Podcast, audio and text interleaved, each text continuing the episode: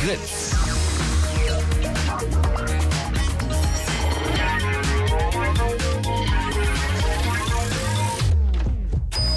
Blue Moon. Die zwei Sprechstunden.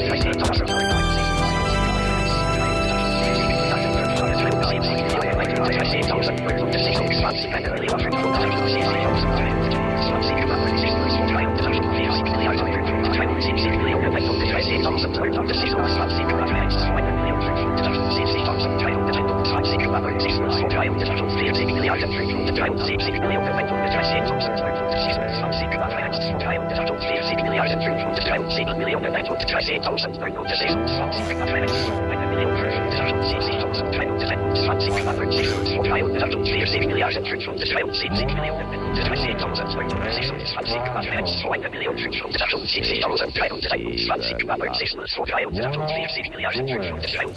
So, letzter Donnerstag im Monat. Für euch eine wunderbare Gelegenheit, eure Zahlenzählkenntnisse wieder aufzufrischen und dann zwei Stunden Chaosradio zu hören, denn jeden letzten Donnerstag im Monat kommt der Chaos Computer Club und anverwandte Artgenossen hier in das Studio, um euch über das Thema seiner Wahl aufzuklären und äh, das hat manchmal damit zu tun, dass Aufklärung not tut, manchmal hat es damit zu tun, zu erklären, dass etwas ganz Bestimmtes kaputt ist und darüber wollen wir auch heute reden. Es geht heute um SSL oder um TLS oder um HTTPS. Es geht auf jeden Fall um etwas, das ihr alle schon mal gehört habt oder beziehungsweise gesehen gesehen habt, wenn ihr mit eurem Browser irgendwo im Netz unterwegs war, wo es wichtig wurde, dass nicht jeder mitbekommt, was ihr macht. Also Online-Banking, da hat es auf jeden Fall schon mal jeder gesehen. Und euer Hausnet hat euch wahrscheinlich auch gesagt, so, was immer du tust, mach immer HTTPS an. Ansonsten können die Leute das abhören. Und es stellt sich heraus, möglicherweise gibt es mit dieser Technologie, die dahinter steckt, ein kleines Problem. Ob es ein Problem gibt, was das Problem ist, ob sich das klären lässt und wie wir das überhaupt alles machen, das zu klären sind heute drei Leute hergekommen, nämlich der Herr Wetterfrosch, Guten Abend. der Herr Fukami Hallo. und der Herr Obach. Hallo. Obwohl es korrekterweise heißen müsste der Herr Herr Obach. So, ähm, ihr seid hergekommen und ihr habt jeder ein Problem mitgebracht. Wo fangen wir denn mal an? Wir hatten mal ein Problem, ein schönes. Also ich, ich fange mal an. Also ohne jetzt zu sehr in die Tiefe zu gehen, äh, ist bei dieser ganzen Sicherheit eins relativ relevant, nämlich dass man jemanden hat, der die Schlüssel, die da zur Verschlüsselung ausgetauscht werden, bestätigt. Und da gibt's halt verschiedene Entitäten, sogenannte Root-CAs nennt man die. Und wenn halt so einer ein Problem hat, gehackt wird, ähm, dann kann, können viele Leute Unfug treiben, zumindest die Leute, die es gehackt haben, oder können da viel Unfug treiben. Und das ist gerade geschehen. DigiNotar hieß da äh, in den letzten Tagen ein betroffenes Unternehmen, was äh, dann auch in einer Pressemitteilung zugegeben hat, wir wurden da gehackt. Und deswegen äh, war sozusagen Sicherheit in dem Sinne an einigen Stellen im Netz nicht mehr gegeben. Also es gibt äh, an irgendeiner Stelle in dieser ganzen Verschl- Verschlüsselungsgeschichte gibt es Firmen, die irgendwie wichtig sind und wenn die aufgemacht werden, dann ist mal schlecht für das ganze System. Wie das funktioniert, klären wir gleich. War das alles oder gibt es noch etwas zu berichten? Ich hätte auch noch ein Problem Ah ja, dabei. mhm, okay. Ähm, dieses ähm, kaputte System, wie gerade Wetter es beschrieben hat, ähm, hat dazu gefügt, dass äh, ein ganzes Land überwacht werden kann und auch im Augenblick wird. Und auch diverse andere Regime in Nordafrika das gerne benutzen, um ihre Bevölkerung zu überwachen. Genau, das sind nicht nur Firmen, die da solche Sachen ausstellen können, sondern mitunter auch Regierungen. Okay, also wir halten fest, äh, also eine Firma, die irgendwie wichtig ist, äh, ist kaputt gegangen oder aufgemacht worden. Es gibt eine Regierung, äh, welche ist es? Kann man das sagen? Ähm, das ist die Regierung des Iran. Die sozusagen äh, diese diese Technologie zur Verschlüsselung unterlaufen hat, um so äh, Mails abzuhören. Mails, äh, Facebook-Traffic, äh, Google-Mail, Okay, was auch immer quasi. genau. Okay, haben wir zwei Probleme. Ich würde mich ja wundern, wenn der Herr Fukami nicht auch noch eins dabei hat. Ja, äh, und zwar seit ein paar Tagen geistert ein Begriff äh, in, der, in den Nachrichten rum äh, unter dem Begriff Beast. Beast steht für, äh, für Browser Exploit Against SSL und TLS. What?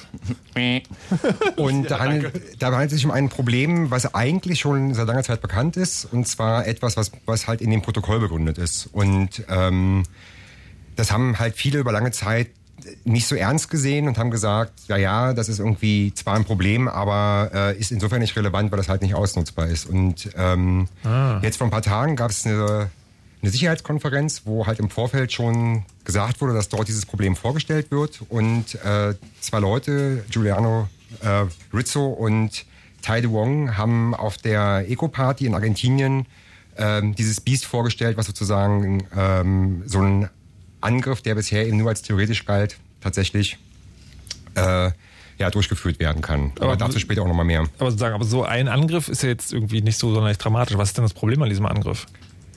Dass er Ähm, besonders weitreichend ist, dass jeder ihn machen kann oder? Äh, er ist nicht so ganz trivial. Es Okay. ist nicht so, dass das jetzt irgendwie so ein, so ein ähm, Exploit ist, der unbedingt äh, unter allen sozusagen Möglichkeiten existiert, aber er ist schon so kritisch, dass äh, dort die Browserhersteller und die Betriebssystemhersteller äh, mit Hochdruck an Lösungen arbeiten, weil ähm, dort eben dadurch, dass man über lange Zeit dieses Problem völlig ignoriert hat, äh, dort halt sehr, sehr starke Inkompatibil- Inkompatibilitäten auftreten Hm. und das den ganzen, ähm, ja, den Browserherstellern auf die Füße fällt. Okay, also es ist, es ist quasi so, ähm, es gibt dieses Problem schon seit länger und alle haben gesagt so, ach komm, das wird nie passieren. Genau. Und jetzt ist es soweit, dass mal jemand das nachgebaut hat. Jetzt macht's mal einer. Und ähm, ist das, wenn diese, wenn diese Leute das nachgebaut haben, heißt das, die können das jetzt oder heißt das, dass alle anderen, die ungefähr groben Plan von der Materie haben, können das auch nachmachen? Also das Paper dazu und auch der POC, ähm, der war kurz... Äh, der Proof, Proof of Concept. Das heißt also eine, da hat jemand ein Programm beschrieben, das beweist, dass ein theoretisches Problem auch tatsächlich in der Praxis existiert. Genau, Okay. und äh, der ist aber insofern nicht öffentlich, als dass äh, ein paar Leute das gesehen haben, aber es ist jetzt nicht so, dass der irgendwie äh, schon großartig kursiert. Okay, aber sozusagen ist im, Aber wird in den nächsten Tagen nochmal veröffentlicht. Im, Im Zweifel haben wir das in Zukunft alle. Man hat ja auch irgendwie, was gab es letztens, äh, so äh, äh, Virenbaukästen für einen Zehner? Der sogenannte Aldi-Bot habe ich gelesen, aber das ist eine andere Geschichte. Möglicherweise taucht diese Lücke da auch irgendwann auf. Ähm, bevor wir jetzt dazu kommen, diese einzelnen Probleme in ihrer ganzen äh, Komplexität annähernd anzureißen, sage ich jetzt mal, um nicht zu viel zu versprechen, würde ich gerne für alle, die jetzt zum ersten Mal einen tieferen Blick in diese Eingeweide des äh, verschlüsselten Datenverkehrs nehmen wollen, erklären, was passiert denn eigentlich jetzt genau. Also dieses Ding hat, wie gesagt, jeder schon mal gesehen, HTTPS, Doppelpunkt, Slash, Slash, deine Bank, irgendwas, keine Ahnung. Ähm, und da wird eine Verbindung verschlüsselt. Was heißt das?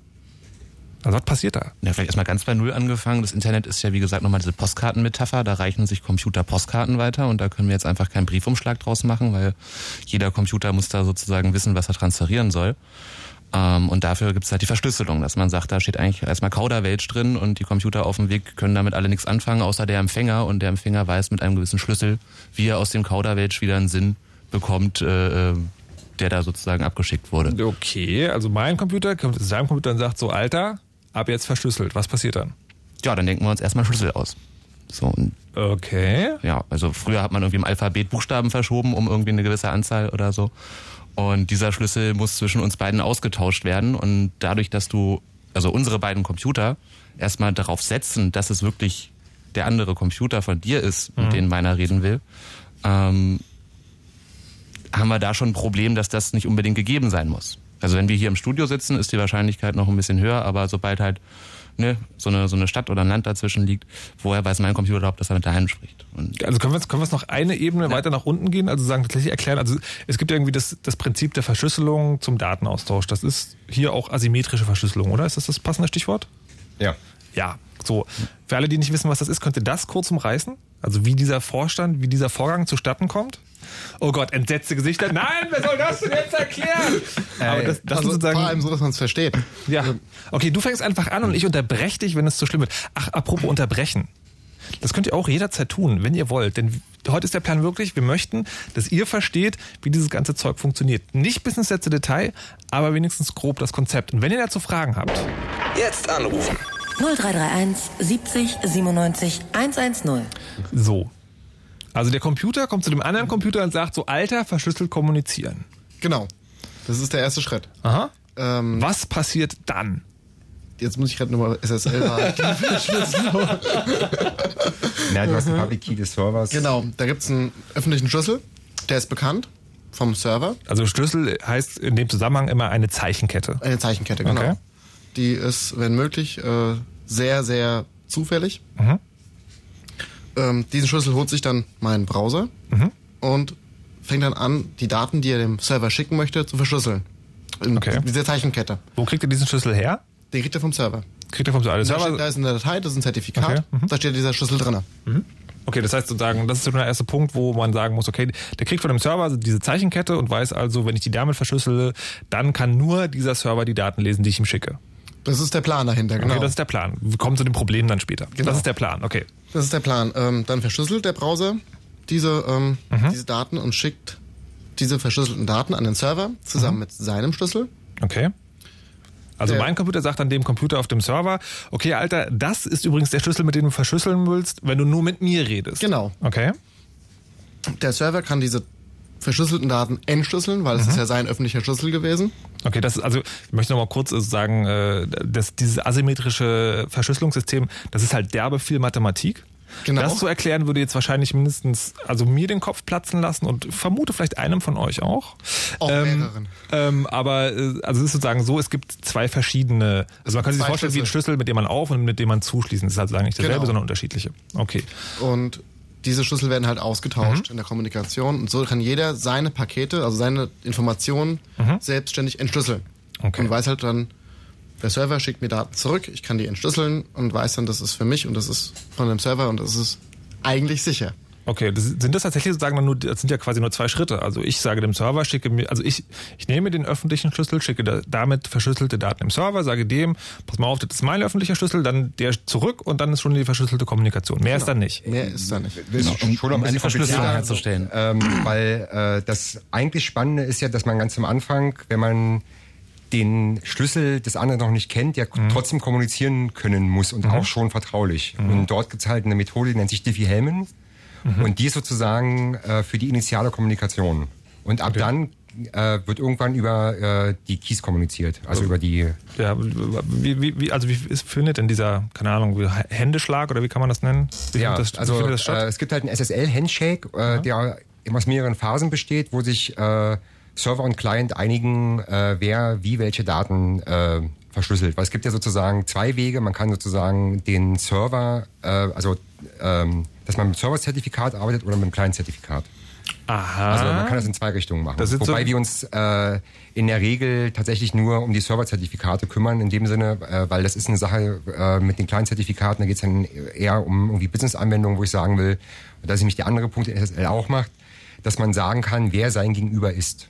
Also wir haben sozusagen nicht nur die Verschlüsselung, äh, die sozusagen gegen das Mitlauschen im Netz ähm, schützen soll, sondern noch eine zweite, also also ein zweites Feature, nämlich, dass der Server mir beweisen kann, wer er ist. Das ist ja gerade, also das klassische Beispiel ist ja mal Online-Banking. Das ist natürlich sozusagen, Genau. ist ja genau beides wichtig. Also A will ich nicht, dass meine Informationen irgendjemand mitliest und B will ich natürlich, dass die Informationen, ich losschicke, tatsächlich nur von meiner Bank gelesen werden. Genau, und dass ich sagen kann, ja, das ist meine Bank. Und wie, wir sagen, wie wird das dann nachgewiesen? Jetzt kommen wir zum, zum Punkt, den wir eigentlich äh, viel später besprechen wollten, nämlich eine Frage der äh, nee, nee, Vertrauens- pass, das, also pass auf. Das später besprechen, auch für alle, die vor der neuartigen Rufung sind, das später besprechen ist das der Probleme. Wir diskutieren jetzt erstmal den Idealfall, wie es funktionieren sollte. Also im allerbesten Fall sollte es so funktionieren, dass ich, wenn ich äh, Online-Banking einrichte, eigentlich von meiner Bank ein, zum Beispiel einen Brief bekomme, in dem der, der Fingerprint, also sp sprich der, äh, so, eine, so eine Zahl, die mir beweist, dass mein Gegenüber der Server ist, der er vorgibt zu sein. Okay, wenn muss, ich das, musst, du, musst du kurz erklären, was ein Fingerprint ist? ein Fingerprint heißt, das ist halt so eine, so eine Zahl. Prüfsumme. Ja, so eine Prüfsumme, genau, die halt, ähm, ja, die auch nicht leicht zu fälschen ist. Und die ähm, mir sagen kann, äh, ich erwarte sozusagen diese Zeichenkette, wenn ich auf die Seite komme. Okay. Also da bin ich ja eben schon so ein bisschen ausgestiegen. Die Frage ist ja eben wirklich, äh, können die beiden äh, Computer sicher sein, dass es wirklich die sind, äh, die Ja. wir jetzt hier miteinander sprechen lassen wollen und nicht einer in der Mitte sitzt. Und das ist eben, wenn die Schlüssel gleich bei dieser Verbindung mit ausgetauscht werden, ja, dann kann sich halt auch einer in die Mitte stellen und behaupten, ich wäre jetzt der Server, mit dem du sprechen willst. Von mir kriegst du den Schlüssel und dann, so, da muss es eben genau eben einen, einen, einen Seitenkanal geben. Fukami hat jetzt eben dafür plädiert, dass wir von der Bank äh, quasi den Schlüssel auf einem anderen Kanal, sei es per Brief, den ganzen Schlüssel abtippen ist ein bisschen viel. Da ist halt diese Prüfsumme das Entscheidende, mit der ich äh, den Fingerprint, die Prüfsumme, mit der ich sozusagen mal prüfen kann, ob der Schlüssel, den ich von meiner Bank habe, wirklich, also ne, ich brauche einen anderen Ich Kommunikationskanal möchte an mit dieser meiner Stelle Bank. anmerken, dass ich noch nie einen Brief von meiner Bank bekommen habe, wo irgendeine Zahl drin steht. Wie läuft es denn gerade Genau, jetzt? gerade läuft Hast es du schon mal deine anders. Bank angerufen und gefragt? Nee, nee, nee, Ich, ich habe das gemacht, Leute, aber das kann ich Leute. auch später erklären. Genau, Aber im wie Moment gesagt, ist es so, dass es so, äh, es läuft einfach so, dass man darauf zugreift und äh, eigentlich dem vertraut. Also eigentlich haben wir da schon so einen Punkt, wo wir gar nicht genau prüfen, ob das die Bank ist, also ob das der Server ist, mit dem wir eigentlich reden. Ja, eigentlich, eigentlich wollten wir jetzt darauf hinaus, dass jetzt ich hier einen Schlüssel bekomme von meiner Bank, sondern weiß ich jetzt noch nicht, ob er wirklich von meiner Bank abgeschickt wurde. Und dafür gibt's sozusagen einen zweiten Schlüsselsatz, nämlich diese äh, Root-CAs. Das sind sozusagen Zertifikate, die in meinem Browser ausgeliefert werden. Da gibt es zum Beispiel dieses DigiNotar, was jetzt pleite ging, da gibt es die Deutsche Telekom drin, da gibt es den Deutschen Bundestag drin. Okay. Die dürfen alle diese öffentlichen Schlüssel sozusagen, also die unterschreiben sie und sagen, jupp, ich, mir wurde jemand vorstellig, der hat sich als Markus Richter ausgewiesen, hatte diesen Schlüssel präsentiert und äh, ich sage hier Kraft meiner Am- Amtes als Deutsche, äh, Deutsche Telekom, jupp, so habe ich das gesehen und habe, ein, habe als Deutsche Telekom ein Zertifikat in jedem Browser, was sozusagen diese Unterschrift von mir überprüfen kann. Genau, und jetzt gibt's im Browser die Möglichkeit zu gucken, äh, so wer hat welch, also genau, so eine Art Treuhänder, wer hat welches Zertifikat unterschrieben. Das kann man halt genau nachvollziehen, weil das halt, also da steht dann halt drinne, ähm, dass mit dem und dem Root-Zertifikat wurde ein, ähm, wurde eine, ein anderes Zertifikat signiert und man hat dann halt so mehrere ähm, also, im, ja, also in den meisten Fällen ist das so, halt mehrere Zertifikate, die aufeinander basieren, eine, so- also sogenannte eine, eine Vertrauenskette. Okay, also sagen, also ich kriege das Zertifikat von, sagen wir ruhig, bleiben wir dabei im Beispiel, ich kriege ein Zertifikat von meiner Bank oder ein Schlüssel sagen. Diese Zeichenkette ist wiederum schon verschlüsselt und äh, auch signiert, nee, nur signiert von einem anderen Typen. Genau. Und im Lieferzustand meines Computers, sage ich mal, oder im Lieferzustand der Software ist bereits enthalten, dass die Software weiß, okay, wenn folgendes Ding eintritt, was signiert ist, also wieder sozusagen durch so eine Verschlüsselung irgendwie überprüft, dann kannst du dem vertrauen. Genau, also wenn man mal in, in, den, in den Browser guckt oder zum Beispiel in, also bei den Next in den Keychain, dann ähm, sieht man halt eine ganze Latte an, an CAs. Also Ich habe das gerade mal aufgemacht. Was, was, was, heißt, so. was heißt ein CA? Kann man das genau? Cert- Certification Authority heißt das. Zertifizierungsstelle. Also Zertifizierungsstelle. Eine berechtigte Ausstellungsstelle für Zertifikate. Ausstellungsbehörde. Ich, ich habe die mal aufgemacht Autorität. auf meinem Mac und da haben wir so Sachen drin wie ähm, eine Firma, die heißt äh, AC Raiz äh, Certi Camara SA. Keine Ahnung, wo die herkommt, aber erstmal vertraut jetzt mein Browser dieser Naja, du, CA. Dein ganzes Betriebssystem in dem Fall. Oder mein ganzes Betriebssystem sogar. Dann habe ich hier einmal äh, Belgium Root CA. Das wird irgendwas Belgisches sein, vermutlich.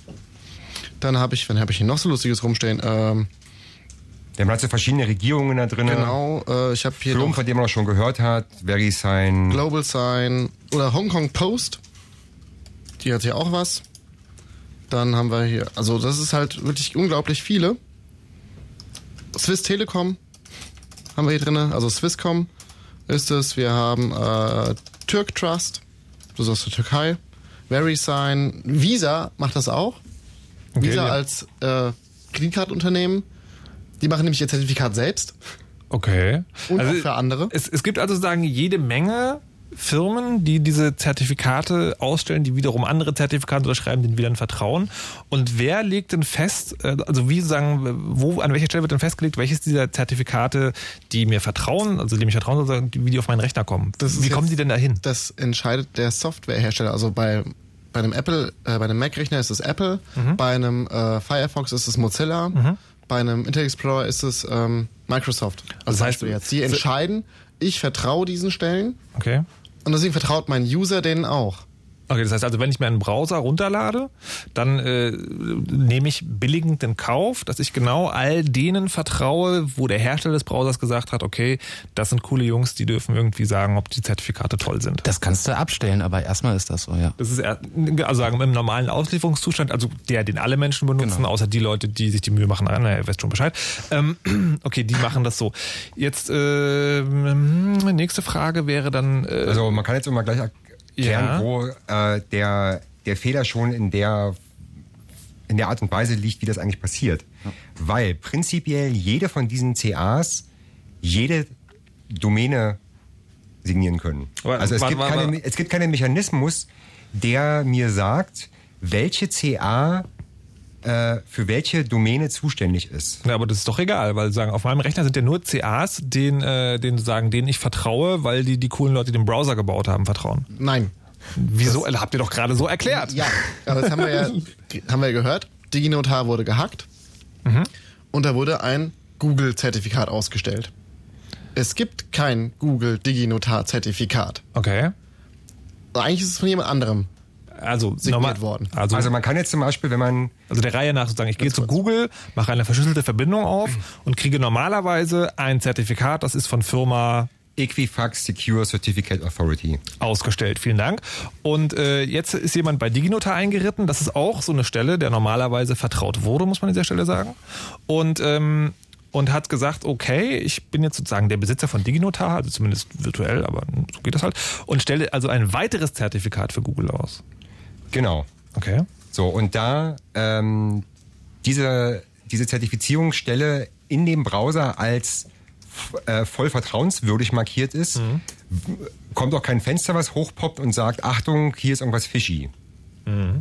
So, dann hat also jemand ein, Zertifikat für eine Webseite ausgestellt, äh, auf der ich surfe. Was hat Also er nicht davon? nur für eine Webseite, sondern für alle Google Subdomains und Google selbst. Mal davon abgesehen, also was er jetzt kann, er kann dort äh, dafür sorgen, dass er meinen Traffic äh, entschlüsseln kann und wieder sozusagen neu verschlüsseln äh, und sozusagen setzt sich zwischen mich und äh, den Server.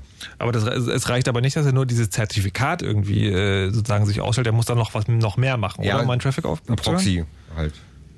Also das heißt, Alter, ein Proxy halt. What the fuck? okay, also ähm, es gibt halt die Möglichkeit, dass man dort äh, eben eine Möglichkeit äh, schafft, äh, ja, also einen Dienst zu haben, mhm. äh, der, also immer transparent, das heißt unsichtbar für mich als Nutzer, dafür sorgt, dass er entschlüsselt ähm, und das wieder neu verschlüsselt äh, und sozusagen die Kommunikation zwischen ihm und mir kann er mitlesen mhm. und auch die Kommunikation zwischen dem Server und ihm kann er mitlesen und er vermittelt halt zwischen uns beiden sozusagen. Okay, und normalerweise würde das auffallen, weil Normaler, das genau. Zertifikat falsch signiert ist, aber in dem Fall, wo er sozusagen so einen Zertifikatsaussteller gehackt hat, denkt mein Rechner dann so, alter geil, DigiNotar hat das Zertifikat zertifiziert, Gottes Willen. Und äh, deswegen ist alles cool. Genau. genau. Wie sind Sie denn bei DigiNotar überhaupt da reingekommen? Also was zur Hölle ist denn da genau passiert? Das weiß ich eigentlich echt. Da schweigen Sie sich aus. Da ist, ja, also, darüber wurde sich ausgeschwiegen.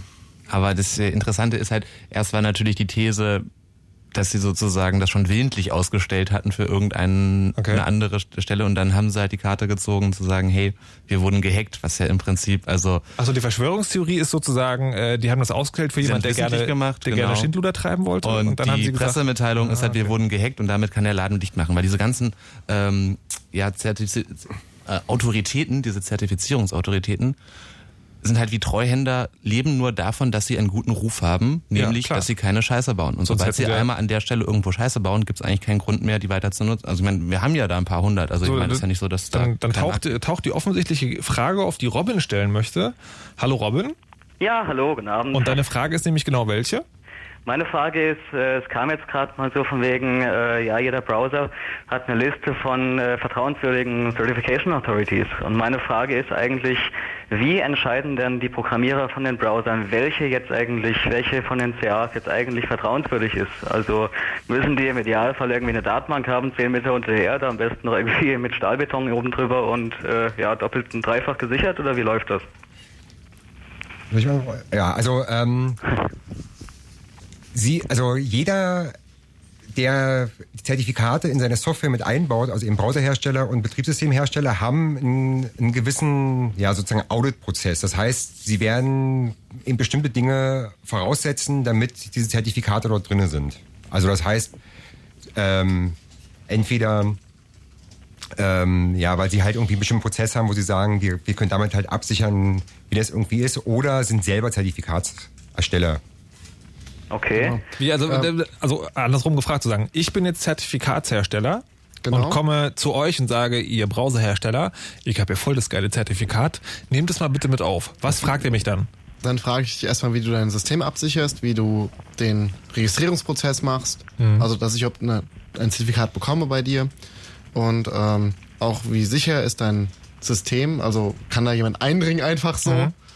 Und das wird dann geordnet, ganz, also, ganz regulär. Also quasi sagen, also Fachleute unterhalten sich darüber und müssen gegen, also der, der Zertifikatsaussteller muss es schaffen, den Hersteller davon zu überzeugen, okay, wir genau. sind cool. Ähm, auch, äh, ich meine, wir haben lange Jahre im Firefox äh, den chinesischen Staat als CA-Stelle drin gehabt. Woo! also, ähm, das ist. Also, Robin, verstehe ich deine Frage auch so? Ob du wissen möchtest oder es gerne hättest, dass es irgendwo noch eine weitere Quelle gibt, wo man mal nachgucken könnte, welche Zertifikate jetzt gut sind und welche nicht? Ja, doch, sehr gerne. Gibt's da? Also sagen, es gibt ja manchmal sagen, kümmern sich Leute noch darum, dass sie nochmal extra nachgucken. Also wir müssen jetzt vertrauen, dass das, was auf unserem Rechner rumliegt, stimmt. Jetzt kann man sich irgendwie von Hand hinsetzen und sagen, also nachgucken, sind die jetzt noch irgendwie gut, aber das will man nicht. Gibt es noch irgendwelche Leute, die sich damit beschäftigen, Zertifikatsstellen nochmal extra unabhängig? Ich will jetzt nicht TÜV sagen, aber ihr wisst, was ich meine? Ähm, ja, es gibt Menschen, die darüber nachdenken, zumindest da was zu tun, aber es ist halt unglaublich schwer, weil ähm, du hast diese CA-Stelle, mhm. die Zertifikate signiert. Mhm. Und ähm, du kannst es nicht nochmal nachsignieren, das geht natürlich nicht. Mhm. Du kannst natürlich nur sagen, okay, äh, hier ist Schindluder passiert und immer erst dann, wenn was passiert ist, okay. werden äh, die Browserhersteller anfangen, die CAs rauszunehmen, wie jetzt auch bei DigiNotar mhm. passiert ist. In den neuen Firefox-Versionen ist es raus. Ähm, Apple hat angekündigt, beim nächsten Update ist es auch raus. Äh, momentan muss man es noch mit der Hand entfernen. Mhm. Das ist also erst, wenn irgendwas passiert ist, dann fliegen die Leute raus. Es gibt sozusagen, es gibt keine, keine Kontrollbehörde, also ich meine jetzt nicht irgendwie das automatisch dann nochmal signiert, aber wo man auf der Webseite vielleicht nachgucken könnte oder sowas. Es muss ja erstmal was passiert sein, damit Okay. man überhaupt einen Grund hat, nochmal nachzuschauen. Ja, ne, nee, ich Das dachte jetzt, ich dachte auch gerade, weil ihr meintet so irgendwie, okay, da steht der chinesische Staat drin und äh, dann stehen da halt irgendwie möglicherweise dubiose Firmen drin. Das ist, äh, keine Ahnung, könnt ihr nicht mal einer einen Blog aufmachen, wo man sowas nachlesen kann? Also das finde ich tatsächlich ein spannendes Ding. Ja, auf jemand ist leider zusammengebrochen, ist jetzt die nächsten zehn Tage nicht verfügbar. Okay, verstehe. Ähm, es ist ja auch nicht so, dass äh, irgendwie DigiNotar die erste Firma ist, wo das so ist. Das ist halt schon öfter passiert. Äh, es gab halt Start TLS, äh, Komodo, es sind also einige von diesen Herstellern, die halt auch schon so Sicherheitsschwankungen hatten, die dafür gesorgt haben, dass die Zertifikate äh, halt irgendwie ähm, ja, kompromittiert wurden. Okay. Robin, also ich vermute, die Antwort auf deine Frage ist, wissen wir auch nicht so genau, gibt's im Moment noch nicht. Okay, äh, noch eine Frage und Nee, warte, warte, warte, warte. Ja, ja, es ist jetzt halb elf. Ich muss dich deswegen wieder zurück in die Warteschleife stellen. Wir machen ein ganz kurzes Frit- Fritz-Info mit Nachrichten, Wetter und Datenverkehr. Und danach geht's hier weiter im Chaosradio. Und wir machen weiter mit dem Datenverkehr. Der Vorsitzende der CDU-Bundestagsfraktion, Friedrich Kauder, möchte sich selbst den Internetzugang abstellen. Seinem Vorschlag zufolge sollten Leuten, die online ein Urheberrechtsdelikt begangen haben, sofort der Zugang zum Internet verboten werden. Pikanterweise hat Kauder selbst auf seiner eigenen Website Fotos des Bilderdiensts Panoramio übernommen, ohne die dazu notwendige Zustimmung einzuholen. Vergangene Nacht sind einige Bilder von seiner Seite verschwunden. Kauder sagte heute dazu, die Fotos sind entfernt, also das Warnmodell funktioniert. Die EU-Kommission fordert mehr Einfluss von Regierungen auf Internetinfrastrukturen. Auf dem Internet Governance Forum in Nairobi forderte Neelie Kroes erneut, dass die sogenannte Internetverwaltung ICANN besser mit Regierungen zusammenarbeiten soll. Die ICANN ist zuständig für Namens- und Adressräume und hatte zuvor die Domainendung XXX für Rotlichtinhalte beschlossen. Microsoft hat mit Samsung einen Patentdeal abgeschlossen, ähnlich wie mit HTC schon vor einem Jahr. Endlich kann der Riese aus Redmond an den Verkäufen der beiden größten Android-Telefonhersteller in den USA mitverdienen. Um welche Teile es Microsoftschen Patentportfolio es sich handelt, ist zur Stunde noch unklar. Philipp Burger mit dem Datenverkehr. Vielen Dank. Und wenn ihr einen ganz bestimmten Song aus der Fritz-Playlist sucht, dann seht sie euch doch einfach an. Die Playlist auf fritz.de. Fritz.de. Und das Auge hört mit, Mann.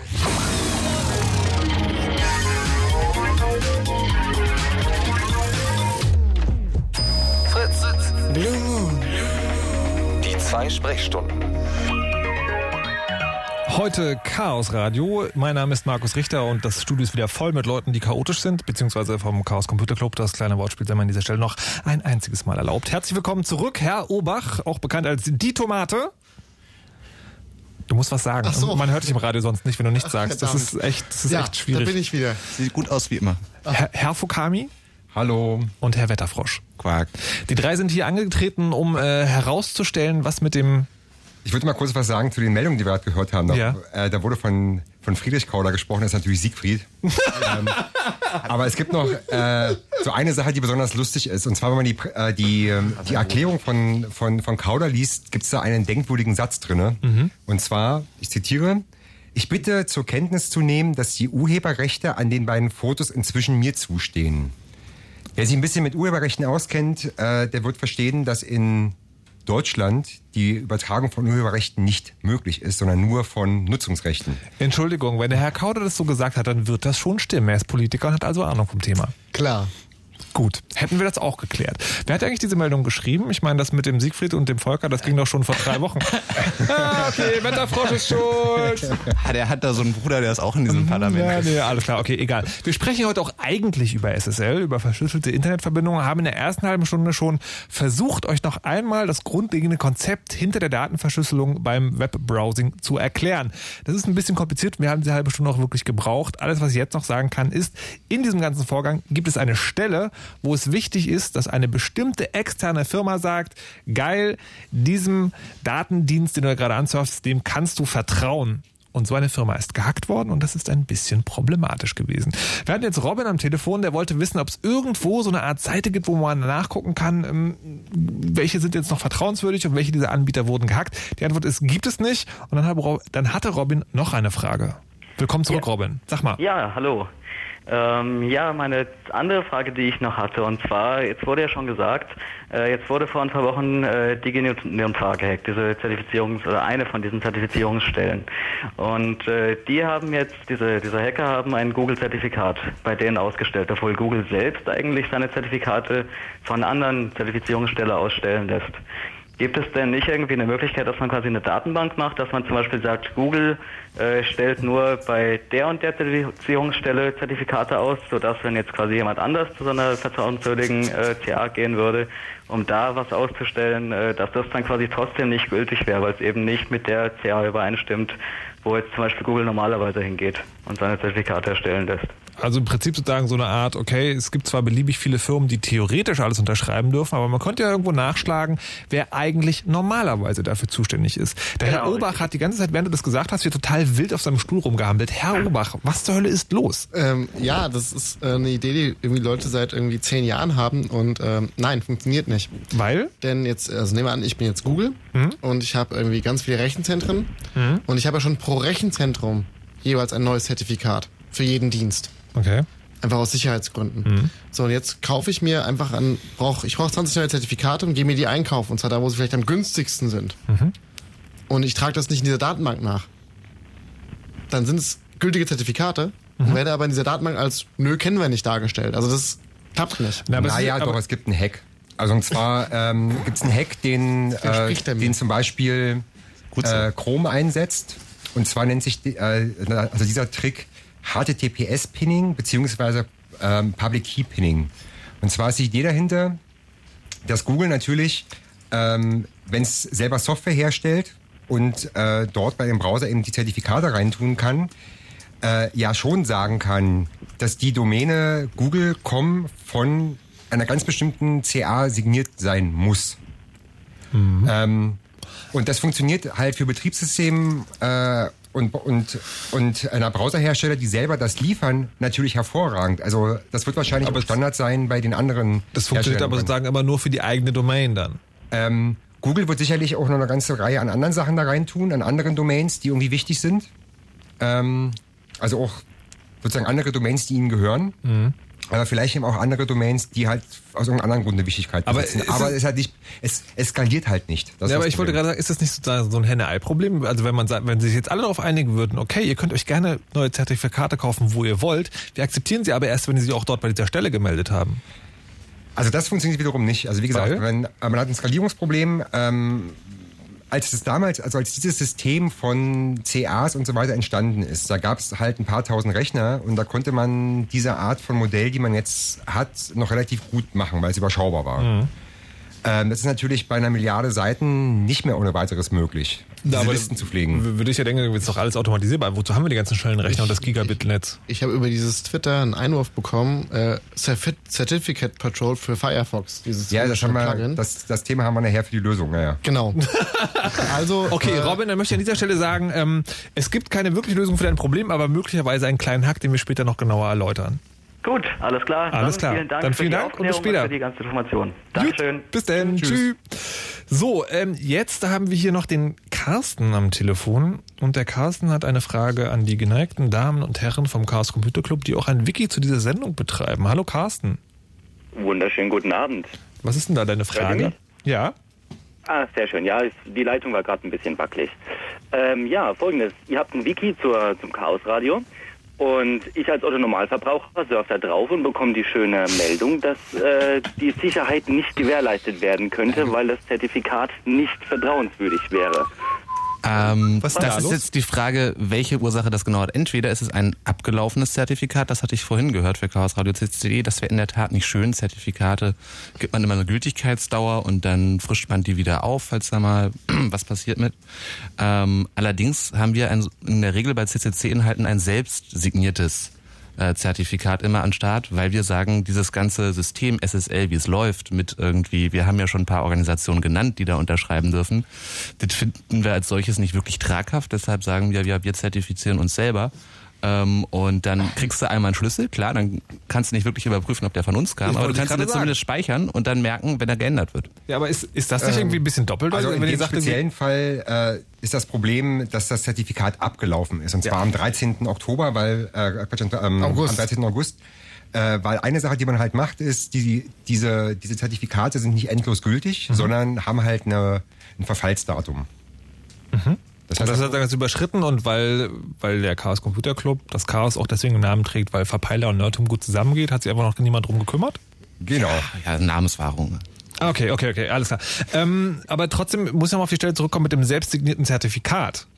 Das scheint ja schon so, also so wie ihr das gerade erklärt habt, ist es ja so, normalerweise mein Rechner fragt den anderen Rechner, zeigt mir dein Zertifikat, dann sagt er hier, das ist das Zertifikat, das ist unterschrieben von der vertrauenswürdigen Stelle. Ihr sagt jetzt, vertrauenswürdige Stelle ist Quatsch, wir signieren das selber. Jetzt müsstet ihr aber irgendwie sozusagen dann doch mit, also woher weiß ich denn dann, dass ihr die vertrauenswürdige Stelle tatsächlich seid, also dass ihr das? Vertrauenswürdige Stelle ist Quatsch, ist natürlich ein bisschen kurz gedacht, aber sozusagen das System, wie es jetzt rundherum funktioniert, ist halt so nicht wirklich tragbar. In der Tat sollte man vielleicht als Chaos Computer Club doch auch so eine Zertifizierungsstelle sein und vielleicht seine eigenen Schlüssel und die, die Schlüssel der Hauptzertifikate von uns, die ja jeder auch in seinem Browser reinladen können, mit der Datenschleuder vielleicht veröffentlichen und dann dafür sagen, hier äh, stehen die Zahlen mit Gewähr, nicht so wie Lottozahlen und wenn er die auch in eurem Browser wiederfindet, dann könnt ihr sagen, ihr habt ein besonderes Vertrauensverhältnis, viel größer als der Telekom mit dem Chaos Computer Club. Könnte man mal ausprobieren. Das wäre so eine Idee. Ich meine, klar, also wie, wie wir gerade merken, es gibt immer da viele, viele Ansätze und Gedanken, die man auch schon vor Jahren hatte, die nicht wirklich verfolgt werden, bis es einem um die Ohren fliegt. Und ich meine, davon lebt ja diese Sendung auch gerade so ein bisschen. So, äh, jetzt, jetzt würde ich äh, Carsten auch eine zweite Frage, wo ich Carsten vorwarnen möchte. Möglicherweise sagen wir gleich, das ist an dieser Stelle so kompliziert, das weiß ich nicht genau, aber stellen kannst du sich auf jeden Fall erstmal. Ja, ähm, und zwar, wenn ich jetzt selber eine Webseite betreibe und daran interessiert bin, auch irgendwie äh, äh, zumindest, äh, wie sagt man, äh, so wie eine Bank rüberzukommen, also äh, vertrauenswürdig, ähm, wie viel Kohle müsste ich da einsetzen oder wie viel technischer Aufwand müsste ich betreiben, um dann selber irgendwie zu verifizieren? Weil bei euch klingt das jetzt alles relativ einfach.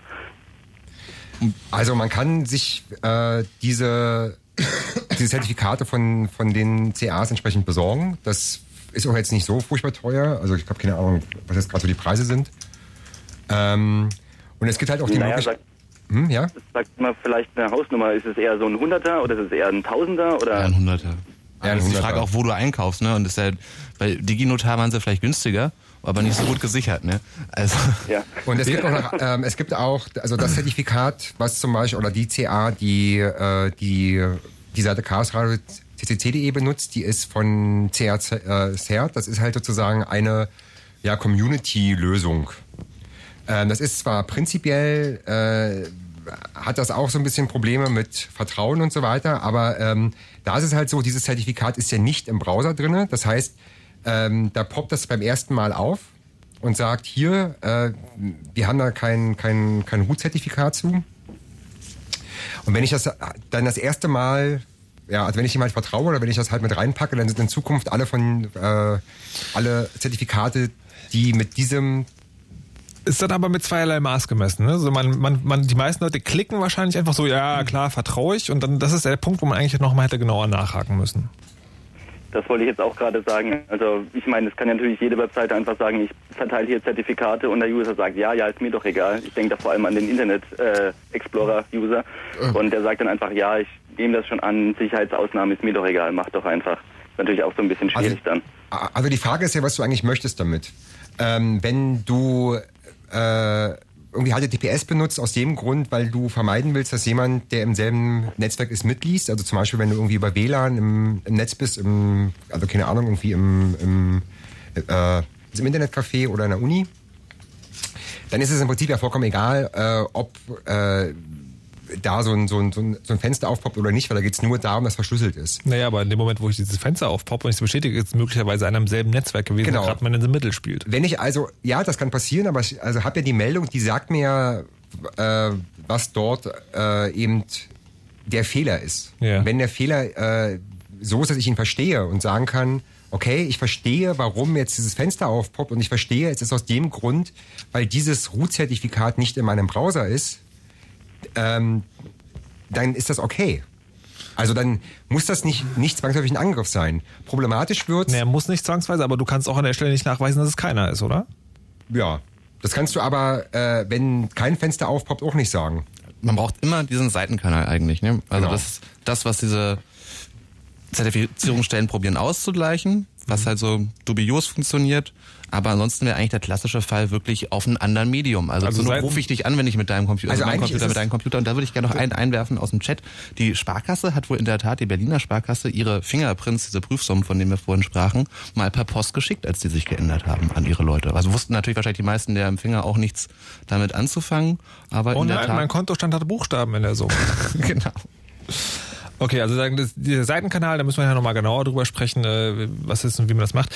Carsten, äh, ich, wenn dir eine zweite Frage darum geht, sagen, wie einfach ist es, die eigene Webseite sozusagen äh, über SSL erreichbar zu machen, dann kann ich nur sagen, ich habe das mehrfach schon irgendwie nachgeguckt, wenn man das einfach kaufen will, ohne sozusagen sich selber da Finger anzulegen.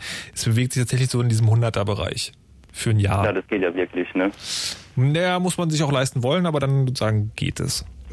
Ja, fürs Hobby wäre es natürlich zu viel. Aber gut, Alles klar. Dann viel Spaß Dann noch. Tschüss. Tschüss. So, ähm, jetzt haben wir schon das eine, also wir hatten ja am Anfang drei Probleme. Das eine Problem war, da ist so ein, so ein Zertifikatsaussteller gehackt worden. Dann hatten wir irgendwie ein Land hat E-Mails abgehört. Und dann haben wir noch das seltsame Beast. Da kommen wir ganz am Schluss zu. Ich würde jetzt noch auf diese Stelle zu sprechen kommen, äh, liebe Tomate, wo du gesagt hast, da hat irgendjemand, also ein Land, hat da Dinge an den Start gebracht. Ja. Was zur Hölle ist da passiert? Ähm, ja, was zur Hölle ist passiert? Äh, ist, eine Regierung hat sich entschieden, ihr gesamtes Volk abzuhören, komplett.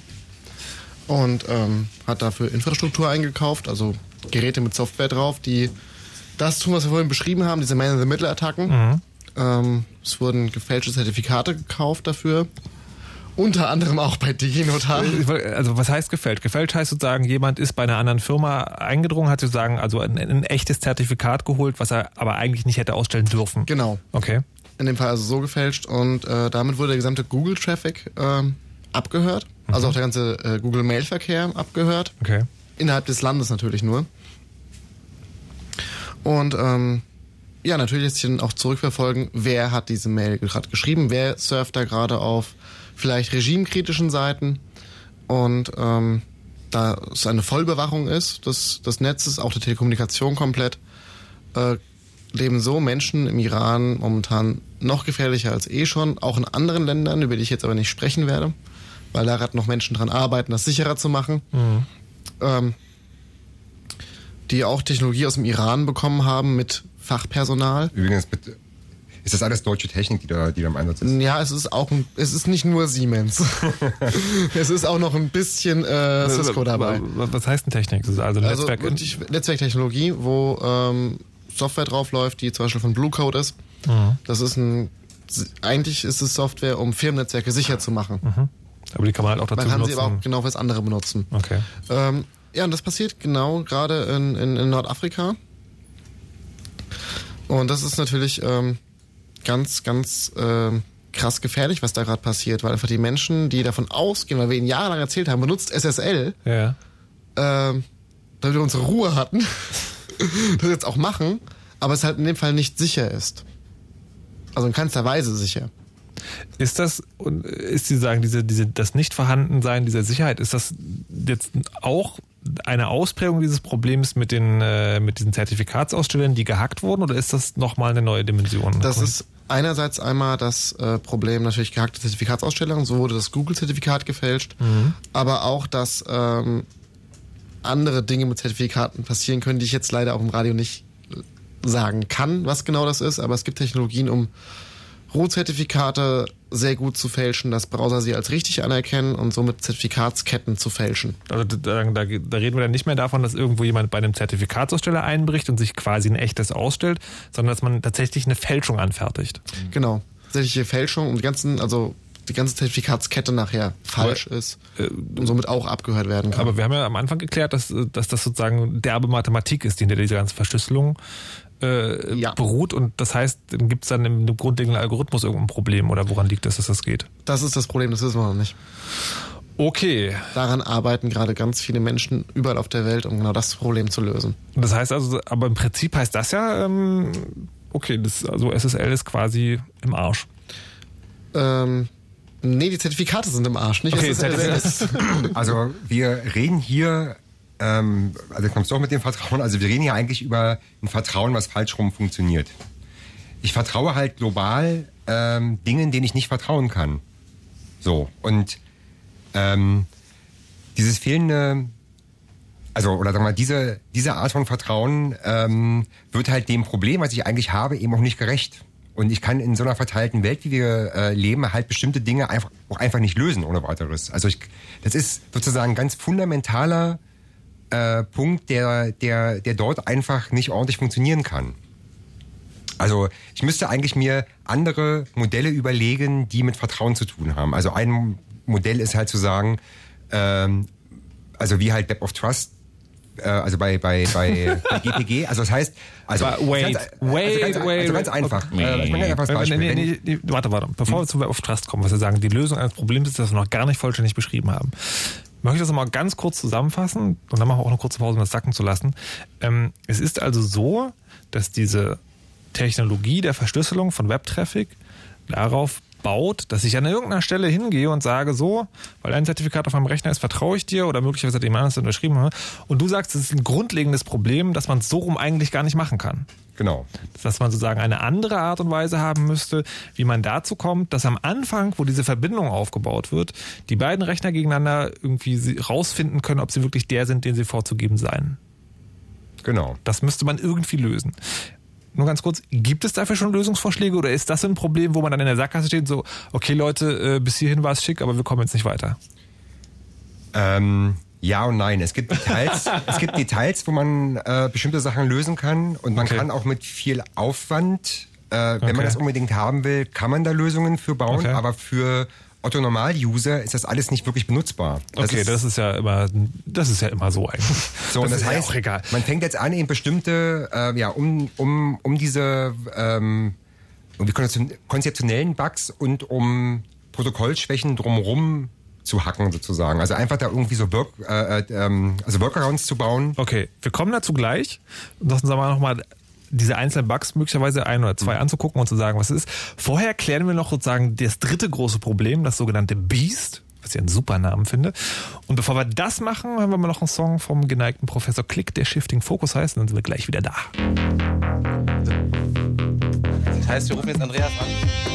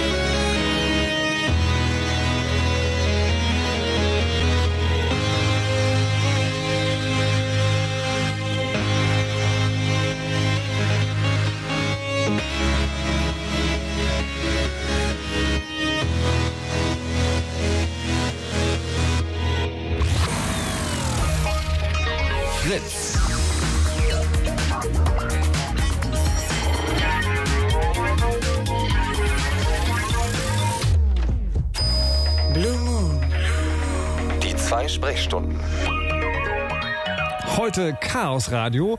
Zu Gast sind zumindest theoretisch drei Leute. Momentan sieht es ein bisschen anders aus. Die haben sich während der Musik verkrümelt und machen jetzt, keine Ahnung, wilde Dinge. Vielleicht hacken sie unser Netzwerk oder so. Aber immerhin, einer von den dreien, nämlich der Fukami, ist noch hier. Hallo und willkommen zurück. Hallo. Wir wollten ja diese, diese, diese kurze Unterbrechung eh, benutzen, um bevor wir auf das SSL und die verschlüsselten Webkommunikationen wieder zu sprechen kommen, um damit ihr ein bisschen Platz habt, um zu erzählen, was der Club so in nächster Zeit anzustehen hat. Bitte schön. Ja, also das erste ähm, ist die Party 30 Jahre CCC, die am Samstag stattfinden wird.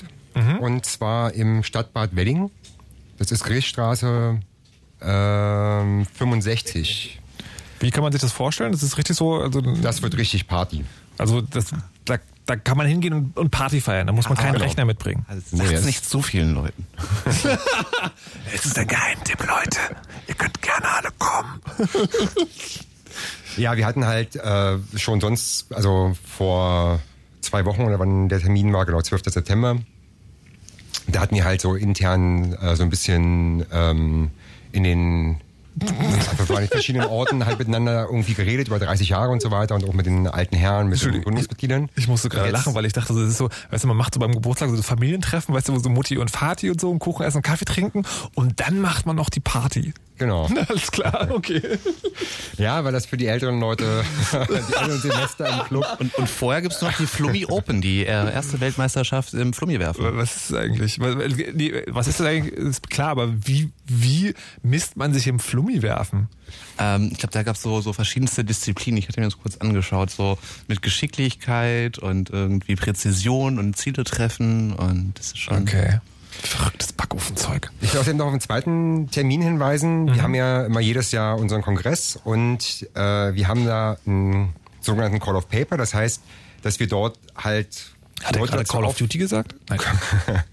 dass wir dort halt Leute auffordern, uns Vorschläge für Vorträge einzusenden und äh, die Vorschlagsfrist ist noch zwölf Tage bis zum 11.10. Und Heißt es, also der Kongress ist immer zu Silvester? Ist wahrscheinlich auch dieses Jahr Zwischen- wieder so? Zwischen, zwischen zwischen den Jahren, genau.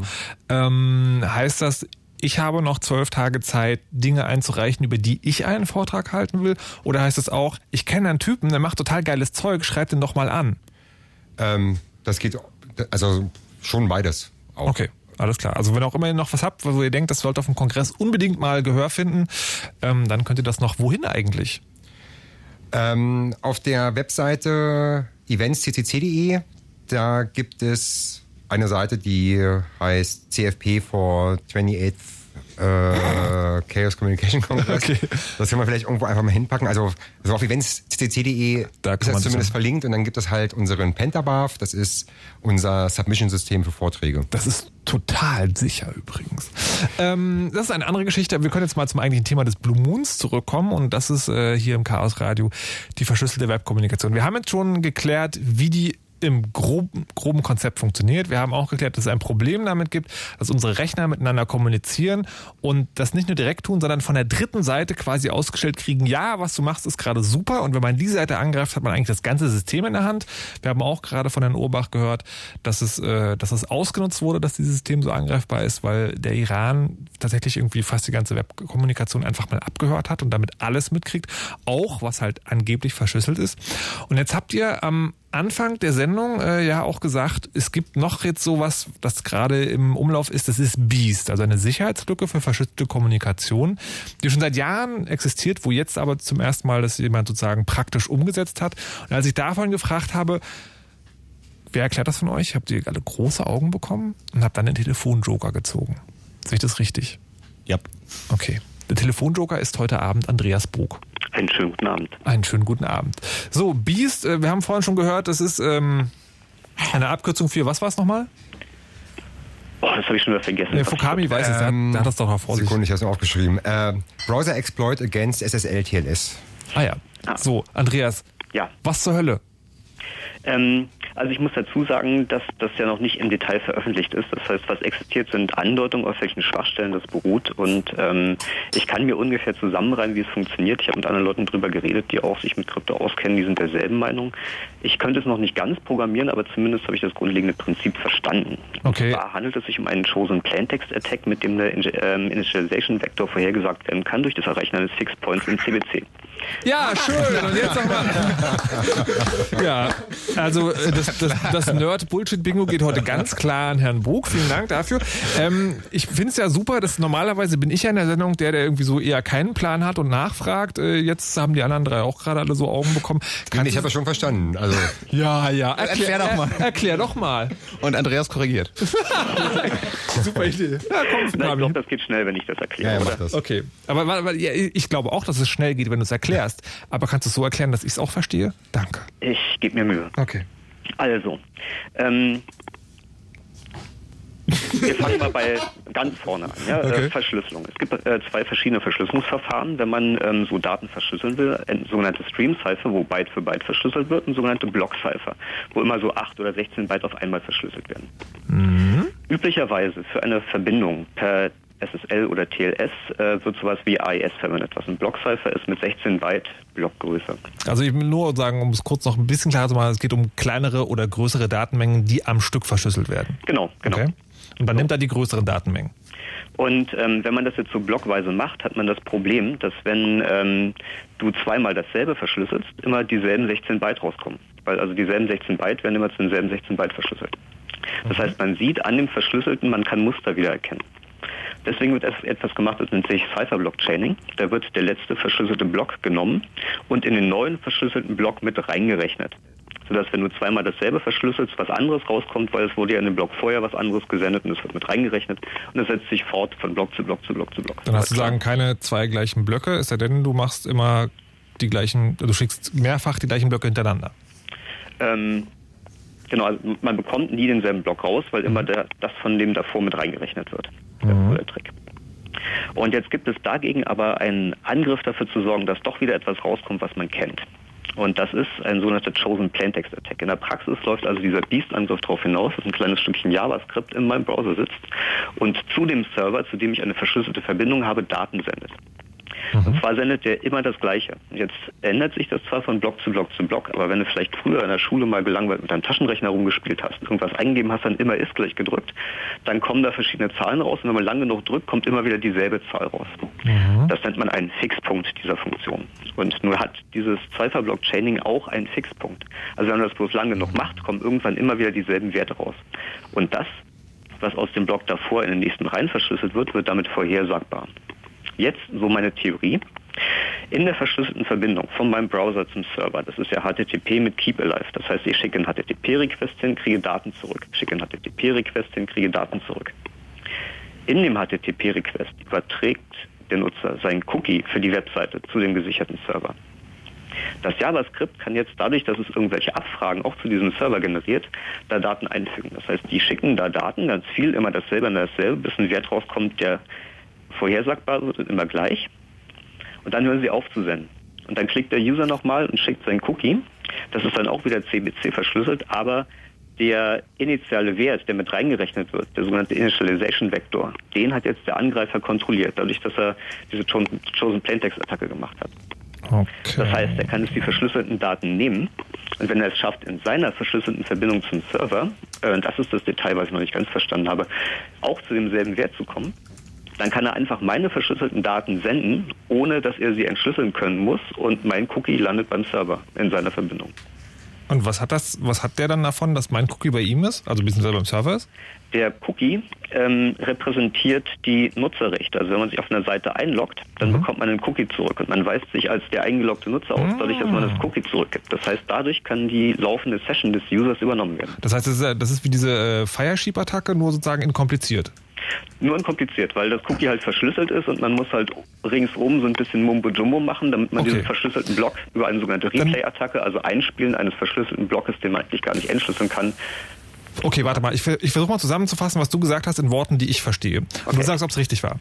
Also, Und sagen nur grob, ja, nur das grobe Konzept. Also, ich habe eine verschlüsselte Verbindung aufgebaut zu einem Server, den ich dann letztendlich sagen, zu dem ich die Kommunikation abhören will. Ich schicke dem immer dasselbe, immer dasselbe, immer dasselbe, immer dasselbe, bis ich voraussagen kann, was als nächstes die Verschlüsselung tun wird. Genau. Dann nehme ich das Cookie des Users, das er da gerade hinschicken will und das schon verschlüsselt ist, schicke es aber sozusagen von mir aus dahin und dann denkt der Server, alles klar, ich bin der eigentliche User.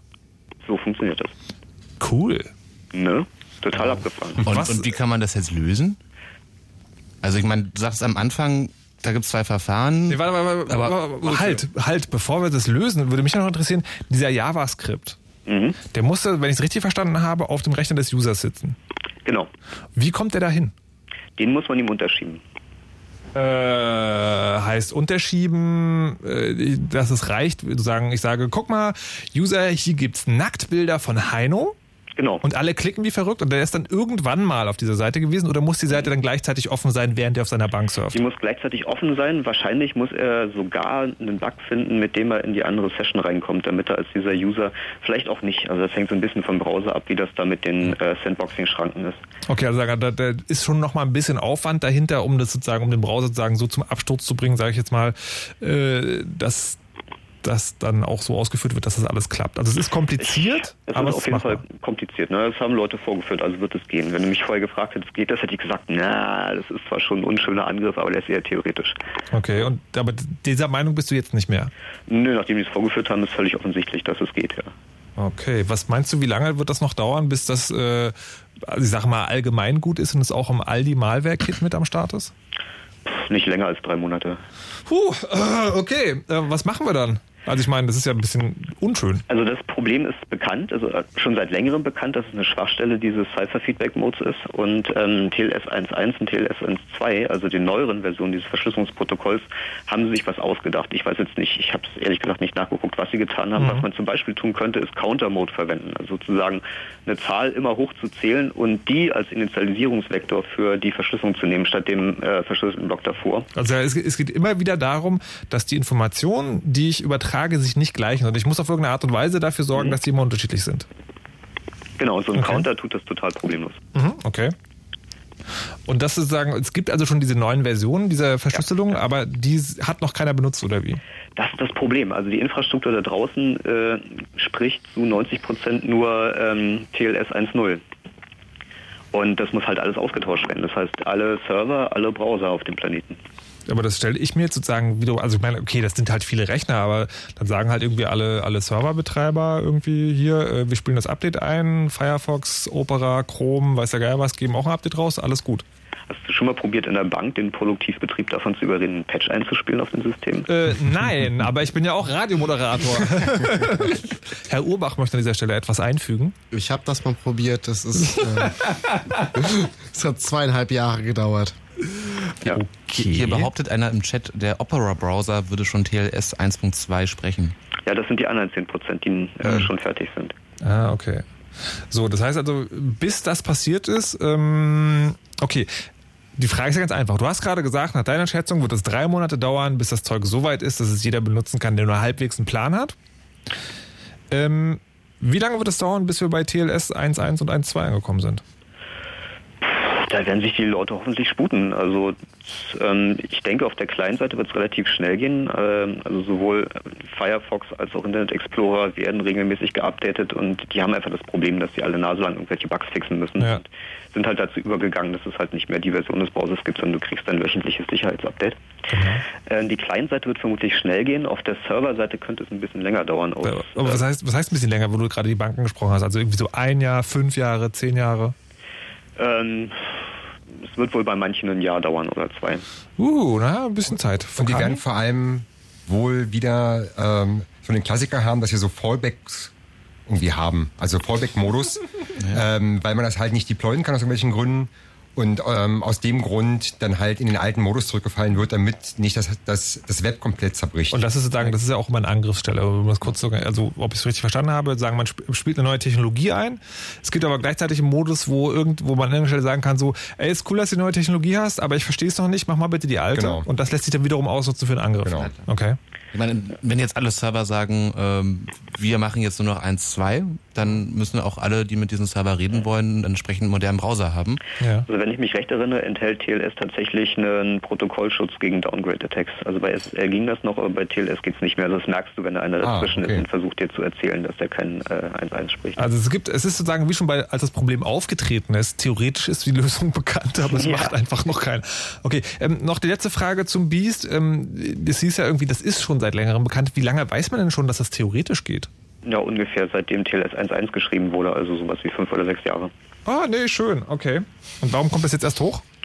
Na, weil alle dachten, es sei theoretisch und 1.1 ist ja jetzt definiert als Standard und es wird halt irgendwann deployed und ist ja keine Eile und so. Ne? Aber das heißt, wir wissen auch nicht, wie viele Leute das praktisch vielleicht heimlich schon mal umgesetzt und angewandt haben, diese Das weiß man nie. Also so ähnlich ist es ja bei den äh, Regierungen. Ja, also jede Regierung, die was auf sich hält, hat ihre eigene CA im Lande, die auch Staatsdinge tut und die stellen natürlich auch für die Lawful Interception Zertifikate aus. Da muss man sich gar keine Gedanken machen. Das heißt, äh, es wäre, also wenn man ganz sicher gehen will, eine gute Idee, seinen Browser und seinen Rechner zu untersuchen und mal die ganzen äh, Land von Länderregierungen ausgestellten Zertifikate zu löschen? Ich halte dieses CA-Modell sowieso für kompletten Unsinn. Also was funktioniert ist ähm, äh, sogenannte Trust on First Use und ähm, ich sehe jedes Mal denselben. Also äh, persistente Pseudonyme äh, sind eigentlich das Ding. Wenn ich jedes Mal denselben Key sehe, rede ich jedes Mal mit demselben.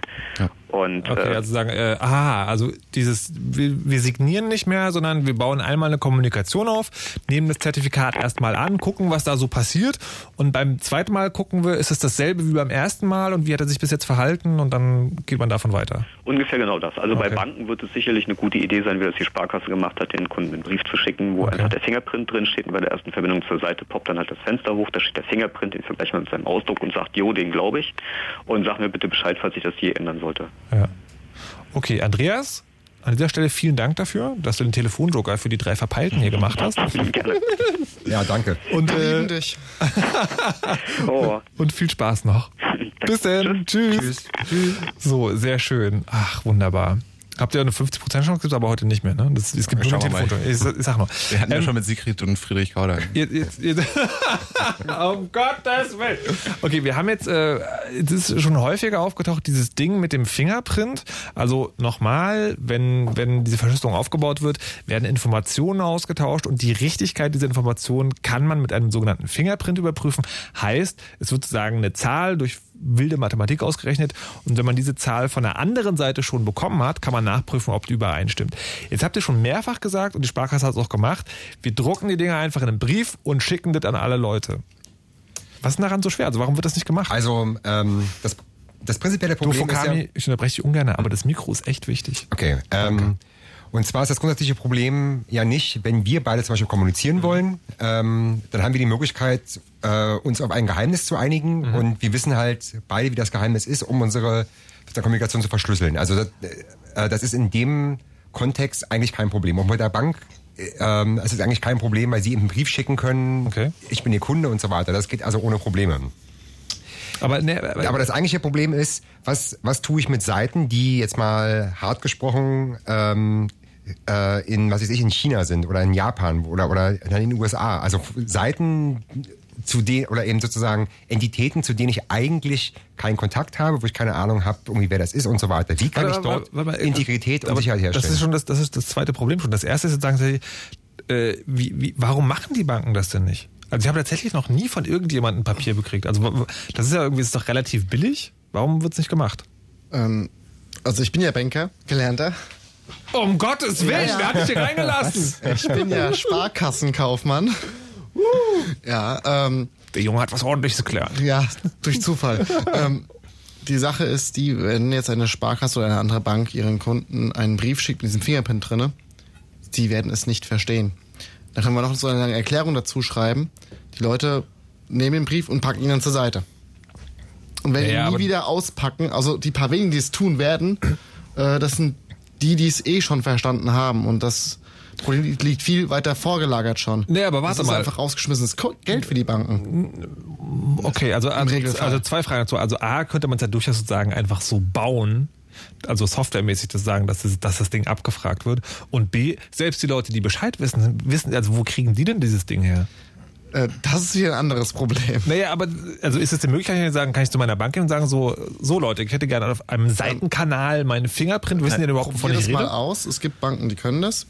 habe es bei meiner probiert, bin ich, ich sowohl angerufen, bin aber auch mal in die Filiale und habe mal nach dem Fingerprint gefragt. Große Fragezeichen Gesichter. Also Also, echt, da ist kein Problembewusstsein an der Stelle vorhanden, aber ich möchte auch widersprechen, wenn eine Bank kann, für die Bank ist eine Sicherheit eklatant.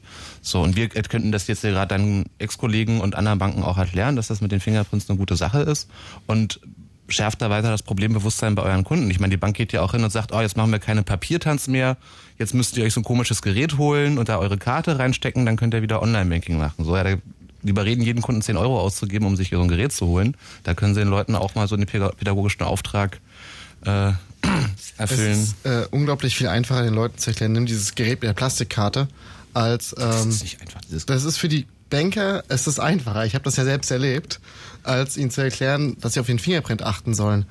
Ähm, Was macht denn dieses Gerät eigentlich grundsätzlich anders? Das ist doch auch nur ein kleiner Computer, der eine verschlüsselte Verbindung aufbaut, oder nicht? ja, Oh, Okay, der macht nichts anderes, oder wie? Die- die- Dieses kleine Gerät, von dem ich sprach, das war sozusagen eine ganz andere Ebene. Das war sozusagen, man hat ja mal diese sechsstelligen Nummern von der Bank, mit denen man bestätigt, dass Ja. ich jetzt hier sozusagen eine TAN wegstreiche, eine Überweisung ausführe, dass man als Angreifer schon so eine TAN, und zwar genau die, die die Bank jetzt abfragt, dann auch abfischen muss. Was ja kein Problem ist, wenn er Also Da geht es um einen Seitenkanal. Ich habe also sozusagen eine, eine Information, die mir nicht über denselben Kanal gegeben wird, wie das, worüber ich gerade kommuniziere. Naja, aber in dem Moment, wo der, also klar, ich habe Ich meine, Die Filiale ist ein Seitenkanal, ein Brief ist ein Seitenkanal. Genau. Ja, aber diese, mit den Tanz, das funktioniert doch nicht. Sobald jemand diese verschlüsselte Verbindung abhört, kann er mir sozusagen vorspiegeln, okay, gib mal die TAN ein, dann mache Genau. ich das brav Ja. und dann hat er die richtige TAN und die so. genau, das kann er tun. Ähm, ich habe übrigens damals den Fingerprint bekommen, als ich dann bei der, als, als Banker bei der Sparkasseninformatik angerufen habe und nach zweieinhalb Stunden äh, Warteschleifen und Nachfragen habe ich den Fingerprints bekommen.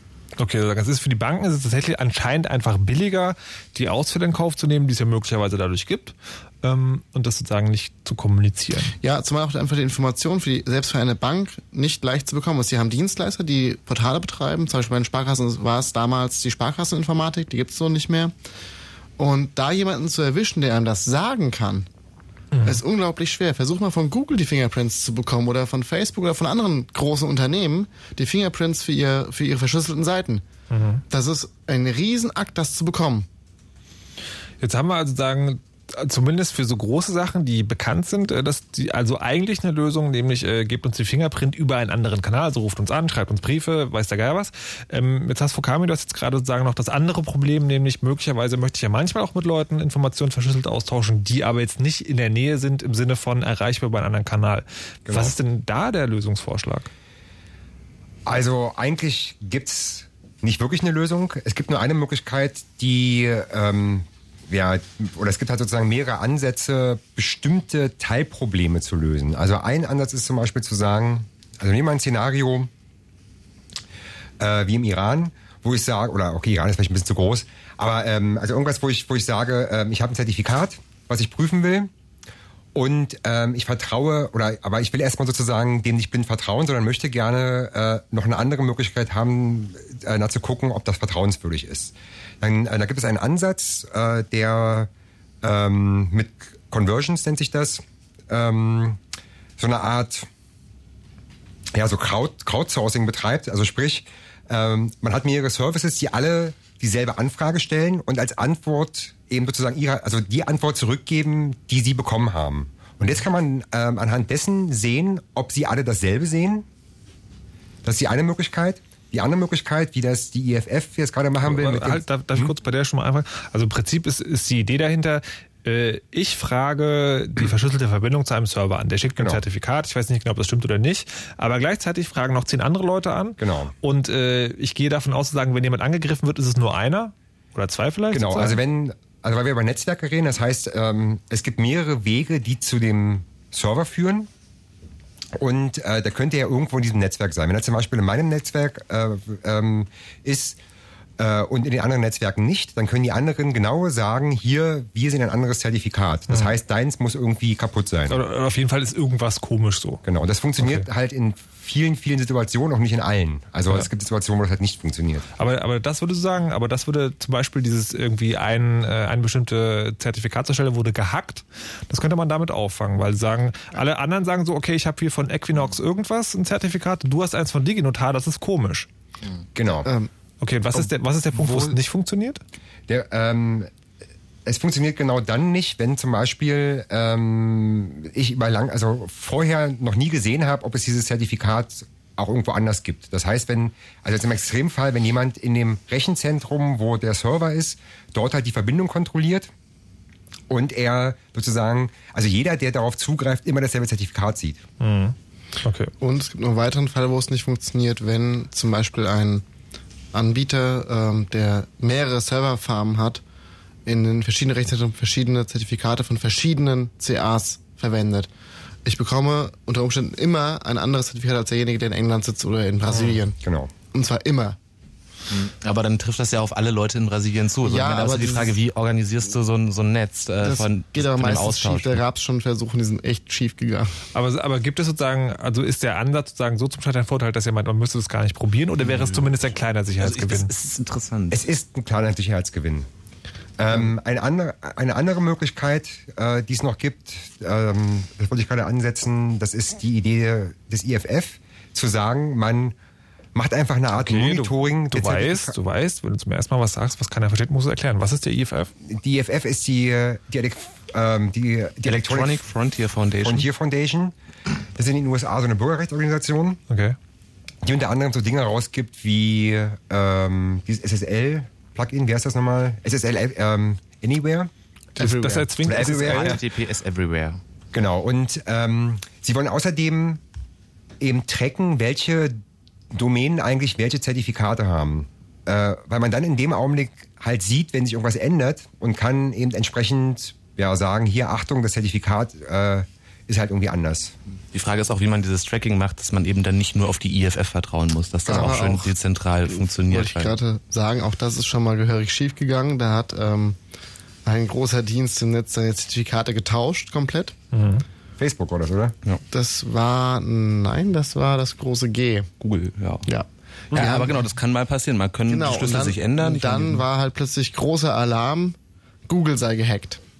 aber wenn, wenn es auf einmal bei allen auftritt, ist die Wahrscheinlichkeit hoch, dass genau nee, dieser die Fall haben die vielleicht vorliegt. Zertifikate über mehrere Wochen ausgetauscht in verschiedenen Rechenzentren. Ja gut, da muss ja Hat Google auch mal lernen, wie sie das, also ich meine, das ist ja, diese Sicherheit ist ja alles eine soziale Ebene und das sind ja wirklich Verhaltensweisen von Administratoren, Nutzern und eben solchen Zwischenhändlern und, und äh, Dienstleistern. Ja. Okay, dann würde ich, die dann würde ich sagen, also sagen, es gibt auch dieses zweite Ding. Noch kurz die Einschätzung von euch. Ist auch das was, was es lohnt auszuprobieren oder kann man das vom Tisch wischen? Das ist schon okay. Das kann man auch ausprobieren. Okay, ja, dann, also das sind ja sozusagen viele Detailsachen, die halt so insgesamt jetzt das Problem nicht lösen, sondern halt Workarounds sind im klassischen Sinne. okay, dann klären wir doch gleich nachher mal, ob wir das Problem überhaupt irgendwie gelöst kriegen. Vorher aber das Fritz-Info mit Nachrichten, Wetter und Datenverkehr. In letzter Zeit ist ja so einiges bei Ihnen passiert. Sie haben ein neues Album rausgebracht? Urlaub fürs Gehirn. Sie haben ein spezielles Konzert gespielt? Nur für Frauen. Und sind mit Ihrer Partei, die Partei, nicht ins Abgeordnetenhaus gekommen. Aber manche Dinge, Hallo, du Trailersprecher, du. alte F ja, ändern sich einfach nie. Fritz präsentiert KIZ.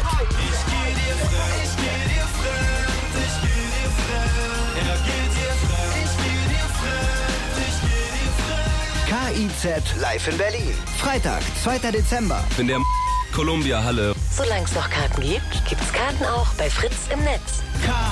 KIZ. Präsentiert von Fritz und das Mann. Um ganz kurz vor halb zwölf. Fritz-Info Nachrichten. mit Philipp Burger. Die EU-Kommission hat erleichtert auf die deutliche Zustimmung des Bundestags zum erweiterten Euro-Rettungsschirm reagiert. EU-Parlamentspräsident Buzek sprach von einem wichtigen Schritt zur Wiederherstellung von Vertrauen in der Eurozone. Im Bundestag hatten heute 523 von 611 angewiesenen Abgeordneten für den erweiterten Euro-Rettungsschirm gestimmt. Dabei wurde die symbolisch wichtige Kanzlermehrheit mit den Stimmen von Union und FDP erreicht. SPD und Grüne in Berlin streiten weiter über die angedachte Verlängerung der Autobahn 100 von Neukölln nach Treptow. Laut Kompromiss beider Parteien soll in Verhandlungen mit dem Bund untersucht werden, das Geld für die A100 in andere Verkehrsprojekte umzulenken.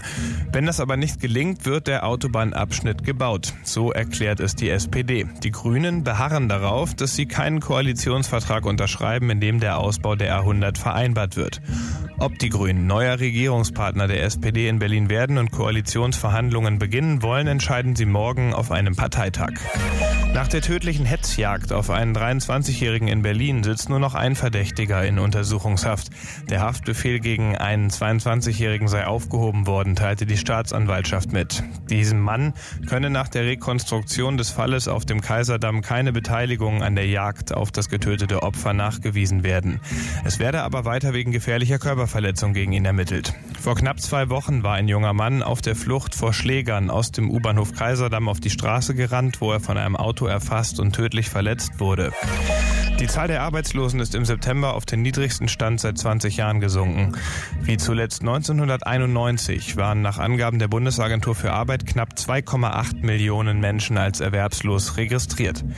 Bundesarbeitsagentur-Chef Weise sagte, die Finanzmarktkrise sei noch nicht am Arbeitsmarkt angekommen. Bundesarbeitsministerin von der Leyen warnte angesichts der positiven Entwicklung vor zu viel Optimismus. Sport. In der Fußball-Europa League hat Schalke 04 das erste Spiel unter der Leitung seines neuen Trainers Hüb Stevens gewonnen. Gegen den israelischen Meister Maccabi Haifa siegte Schalke 3 zu 1. Und Hannover 96 hat am Abend auch gewonnen und zwar gegen den ukrainischen Club Vorskla Poltava mit 2 zu 1. Wetter. Derzeit Temperaturen zwischen 11 und 15 Grad in Berlin und Brandenburg. Keine Wolken, überall trocken. Tiefstwerte heute Nacht noch möglich 9 bis 6 Grad. Morgen gibt's wieder weiter schönen Sonnenschein bei Temperaturen von bis zu 26 Grad. Auch Samstag und Sonntag soll gutes Wetter sein. Verkehr. A10 westlicher Berliner Ring Richtung Dreieck Hamburg. Entschuldigung, Richtung Hamburg. Zwischen Spandau und Dreieck Havelland fährt ein Schwertransport, den könnt ihr nicht überholen und deswegen gibt's Stau. Bitte fahrt vorsichtig an das Stauende heran. A10 südlicher Ring Richtung Schönefelder Kreuz. Zwischen Dreieck Nutetal und Ludwigsfelde West ist auf der A10 bis 6 Uhr früh nur eine Spur frei. A10 westlicher Berliner Ring Richtung Dreieck Potsdam. Zwischen Großkreuz und Dreieck Werder ist die rechte Spur gesperrt wegen eines defekten Fahrzeugs. A24 Berlin Richtung Hamburg. Zwischen Dreieck Haveland und dem Dreieck Wittstock-Dosse fährt ein Schwertransport. LKW können den nicht überholen. Berlin A100, der Stadtring Richtung Wedding. Zwischen Buschkrugallee und Gradestraße ist die rechte Spur gesperrt und in Richtung Neukölln ist der Tunnel Innsbrucker Platz gesperrt, noch bis morgen früh. Berlin Tiergartenstraße des 17. Juni. Zwischen Großem Stern und Brandenburger Tor noch bis zum 5. Oktober Vollsperrung in beiden Richtungen. Auch die Izak-Rabin-Straße ist gesperrt sowie teilweise die Ebertstraße. Zur Berliner S-Bahn bis Betriebsschluss sind zwischen Grünau und Adlershof Busse im Einsatz. Gute Fahrt. Fritz ist eine Produktion des RBB. Und wir machen weiter mit dem Datenverkehr. EU-Kommissarin fordert mehr Einfluss von Regierungen auf Internetinfrastrukturen. Aus dem Internet Governance Forum in Nairobi forderte Nelly Kroos erneut, dass die sogenannte Internetverwaltung ICANN besser mit Regierungen zusammenarbeiten soll. Die ICANN ist zuständig für Namens- und Adressräume und hatte zuvor die Domain-Endung .xxx für Rotlichtinhalte beschlossen. Microsoft hat mit Samsung einen Patentdeal abgeschlossen, ähnlich wie mit HTC schon vor einem Jahr. Endlich kann der Riese aus Redmond an den Verkäufen der beiden größten Android-Telefonhersteller in den USA mitverdienen. Um welche Teile es des Microsoftschen Patentportfolio es sich handelt, ist zur Stunde noch unklar. Und Nordafrika. Bei Verwendung von Internet ist hier besondere Vorsicht geboten, denn der Datenverkehr wird durch Überwachungstechnologie stark eingeschränkt. Auch SSL-Verbindungen sind betroffen. So werden neben klassischer Abhörtechnologie wie Wanzen- und Telefonüberwachung auch Datenverkehrsfilter eingesetzt. Meiden Sie diesen Datenverkehrsbereich am besten großräumig. Philipp Burger mit dem Datenverkehr. Vielen Dank.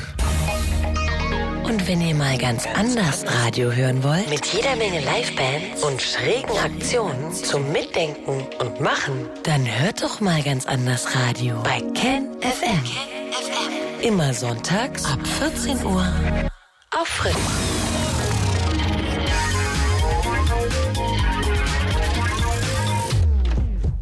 Fritz. Blue Moon. Die zwei Sprechstunden. Heute Chaos Radio. Mein Name ist Markus Richter und zu Gast sind Leute mit und um den Chaos Computer Club in Gestalt von einem Herrn, der sich Wetterfrosch nennt und sein Mikrofon gerade erst angemacht hat. Quark. Fukami. Hallo. Und der Herr Obach. Hallo. So, wir reden heute hier über SSL, über verschlüsselte Internetverbindungen und wir haben jetzt den Zeitpunkt überschritten, wo es Sinn macht, dass ich nochmal erkläre, was wir schon alles gemacht haben. Das heißt, ich empfehle euch, wenn ihr jetzt gerade einschaltet und denkt so, ah, dieser Browser irgendwie, der macht normalerweise diese verschlüsselte Verbindung zu meiner Online-Bank und mich würde es interessieren, aber ich verstehe nicht ganz, was sie da reden. Hört euch den Podcast zu dieser Sendung an. Den gibt es unter fritz.de relativ äh, bald nach der Sendung oder unter chaosradio.ccc.de dann ein bisschen später und äh, oder bleibt jetzt dran und vielleicht kriegt es ja doch irgendwie noch einen Sinn, was ja alles versprochen wird. Denn wir kommen jetzt zu der Ebene, die äh, sehr spannend ist. Wir haben die ganze Zeit darüber gesprochen, dass es Probleme gibt und wir haben gerade ein bisschen darüber gesprochen, dass man diese Probleme im Einzelnen lösen kann, indem man sozusagen so kleine Dinge tut, wo Leute vielleicht noch ein bisschen mehr mit zugucken, dass das irgendwie alles seine Richtigkeit hat. Gibt es sonst noch Lösungen, die irgendwie Ansätze sind, wo ihr sagt, das ist interessant, das könnte SSL noch sicherer machen? Oder? Also äh, wir hatten noch eine Sache schon äh, angesprochen und das wurde auch vorhin schon mal erwähnt mit, ähm, im Kontext mit einem Plugin und zwar HTTPS beziehungsweise Public Key Pinning. Die Idee dahinter ist, wenn ich das erste Mal zu einer Seite komme äh, und sage, äh, das ist die Domain, die ich auch haben will, vertraue dann dem Zertifikat und tracke nur noch, ob es da Änderungen gibt. Mhm. Okay, das sagen, dann klammert man das Problem aus, wie ich beim ersten Mal feststelle, ob es die richtige Seite ist. Aber ich kann zumindest feststellen, ob sich dann irgendwas ändert. Und ich kann natürlich als Betriebssystem- oder Softwarehersteller, der, der dort die hm, Verbindung selbst kontrolliert, ja fest hinterlegen, welches, welche CA für welche Domäne zuständig ist. Das heißt, mhm. ich kann dort bestimmten Angriffen einfach aus dem Weg gehen, weil ich immer sagen kann, ich weiß, was ich hier äh, dazu erwarten habe. Okay, das heißt für, für, also für, für Google, für Apple, für Microsoft äh, und so sind das halt auf jeden Fall gangbare Wege, um zumindest ähm, diese Art der Kommunikation abzusichern. Und das würde das Problem komplett klären, oder? Das klärt es für bestimmte Sachen. Okay. Also für sozusagen Updates. Das wäre eine Sache, die ja schon wichtig ist. Wenn ich sage, ich okay, will zum Beispiel ähm, CAs rausschmeißen, die halt nicht vertrauenswürdig sind oder die gehackt wurden, äh, dann habe ich immer einen Kanal, über den ich das machen kann, wo ich sicher sein kann, dass dort halt tatsächlich die, die Daten rübergehen, ähm, die ja. Da stellt ist, ist quasi der Google-Browser fest, dass diese Aussage nur von Google getätigt werden darf. Genau, das ist auch übrigens der Grund, warum es überhaupt im Iran aufgefallen ist, weil Google, äh, weil, weil Chrome tatsächlich äh, dieses, dieses HTTPS-Pinning hat und dort festgestellt hat, na huch, hier wird irgendwie ein anderes Zertifikat ähm, benutzt als das, was eigentlich in dem Browser fest hinterlegt ist.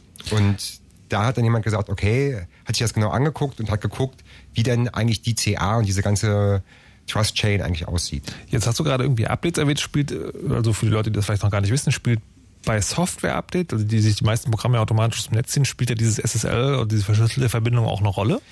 Wir haben ja schon mal gesagt, dass es ja nicht nur um Verschlüsselung geht, sondern auch in, um Integrität. Das heißt, dass man ähm, auf der anderen Seite den Server hat, den man halt auch wirklich haben will. Mhm. Stell dir vor, jeder kann behaupten, du müsstest jetzt mal deinen Firefox updaten. Am besten hier, gleich mhm. sofort von mir. Mhm. Und dann jule ich dir alles in deinem Firefox unter, was ich an deinem Computer okay, also, anstellen will. Das, das heißt, äh, sagen, das ist ein weiteres Feld, wo das, wo das eine wichtige Rolle spielt. Also wir haben nicht nur die Verbindung beim Websurfen, sondern auch, wenn unsere Programme sich Updates laden. Mhm. Das ist auch wichtig. Was gibt's noch für Felder? Bei Mails. Bei Mails? Beim also zum Beispiel E-Mail-Zugang, hier POP3, SMTP sind da die Schlagwörter, die man als Protokolle benutzt, um Oder. seine E-Mails mit Mail-Programmen abzurufen. Da kann man auch sagen, ich möchte eine gesicherte Verbindung mit meinem Mail-Server, was zu empfehlen ist. Dann sind zumindest die E-Mails auf dem Weg von meinem Computer zu meinem Mail-Server, nicht darüber hinaus zu den anderen verschlüsselt. Und das funktioniert auch mit SSL. Und da ist, haben wir natürlich genau dieselben Probleme, wie wir jetzt schon erwartet okay. haben. Und nicht wir haben auch Java zum Beispiel oder oder IRC über SSL. Also das ist schon eine sehr, sehr, sehr fundamentale irgendwie Technik. Also sehr viel in diesem Netz, ähm, also an, an irgendwie Traffic, der verschlüsselt ist, nutzt SSL. Okay. Herr Obach hat ja, nicht zu vergessen die ganzen äh, Webmail-Programme. Also äh, bekannt hier natürlich GMX, äh, äh, ähm, Web.de und wie sie alle heißen. Mhm. Gibt es natürlich auch noch im Ausland verschiedene Dienste. Auch die funktionieren mit SSL. Genau, also es gibt sozusagen das Zwangs-SSL, sozusagen, wenn eine Website dich dazu zwingt, die Verschlüsselung zu nutzen, das tut deine Bank, klar, weil die sagt irgendwie hier unverschlüsselt einloggen, geht mal gar nicht. Und äh, auch die ganzen Webmailer, wie du sagst, ähm, ent, erzwingen auch immer diese SSL-Verbindung mittlerweile. Und da, der Kurzabriss sieht halt so aus, jeder, der so eine Zertifizierungsstelle ist, kann halt behaupten, sozusagen für deinen Mail-Provider zuständig zu sein. Und da wäre dieses Pinning, was Fukami sagt, naja, vielleicht nur bestimmte Stellen für bestimmte Bereiche im Netz. Und ich hatte vorhin den Vorschlag gesagt, ja Gott, wir könnten als CCC auch so eine Zertifizierungsstelle irgendwie aufmachen.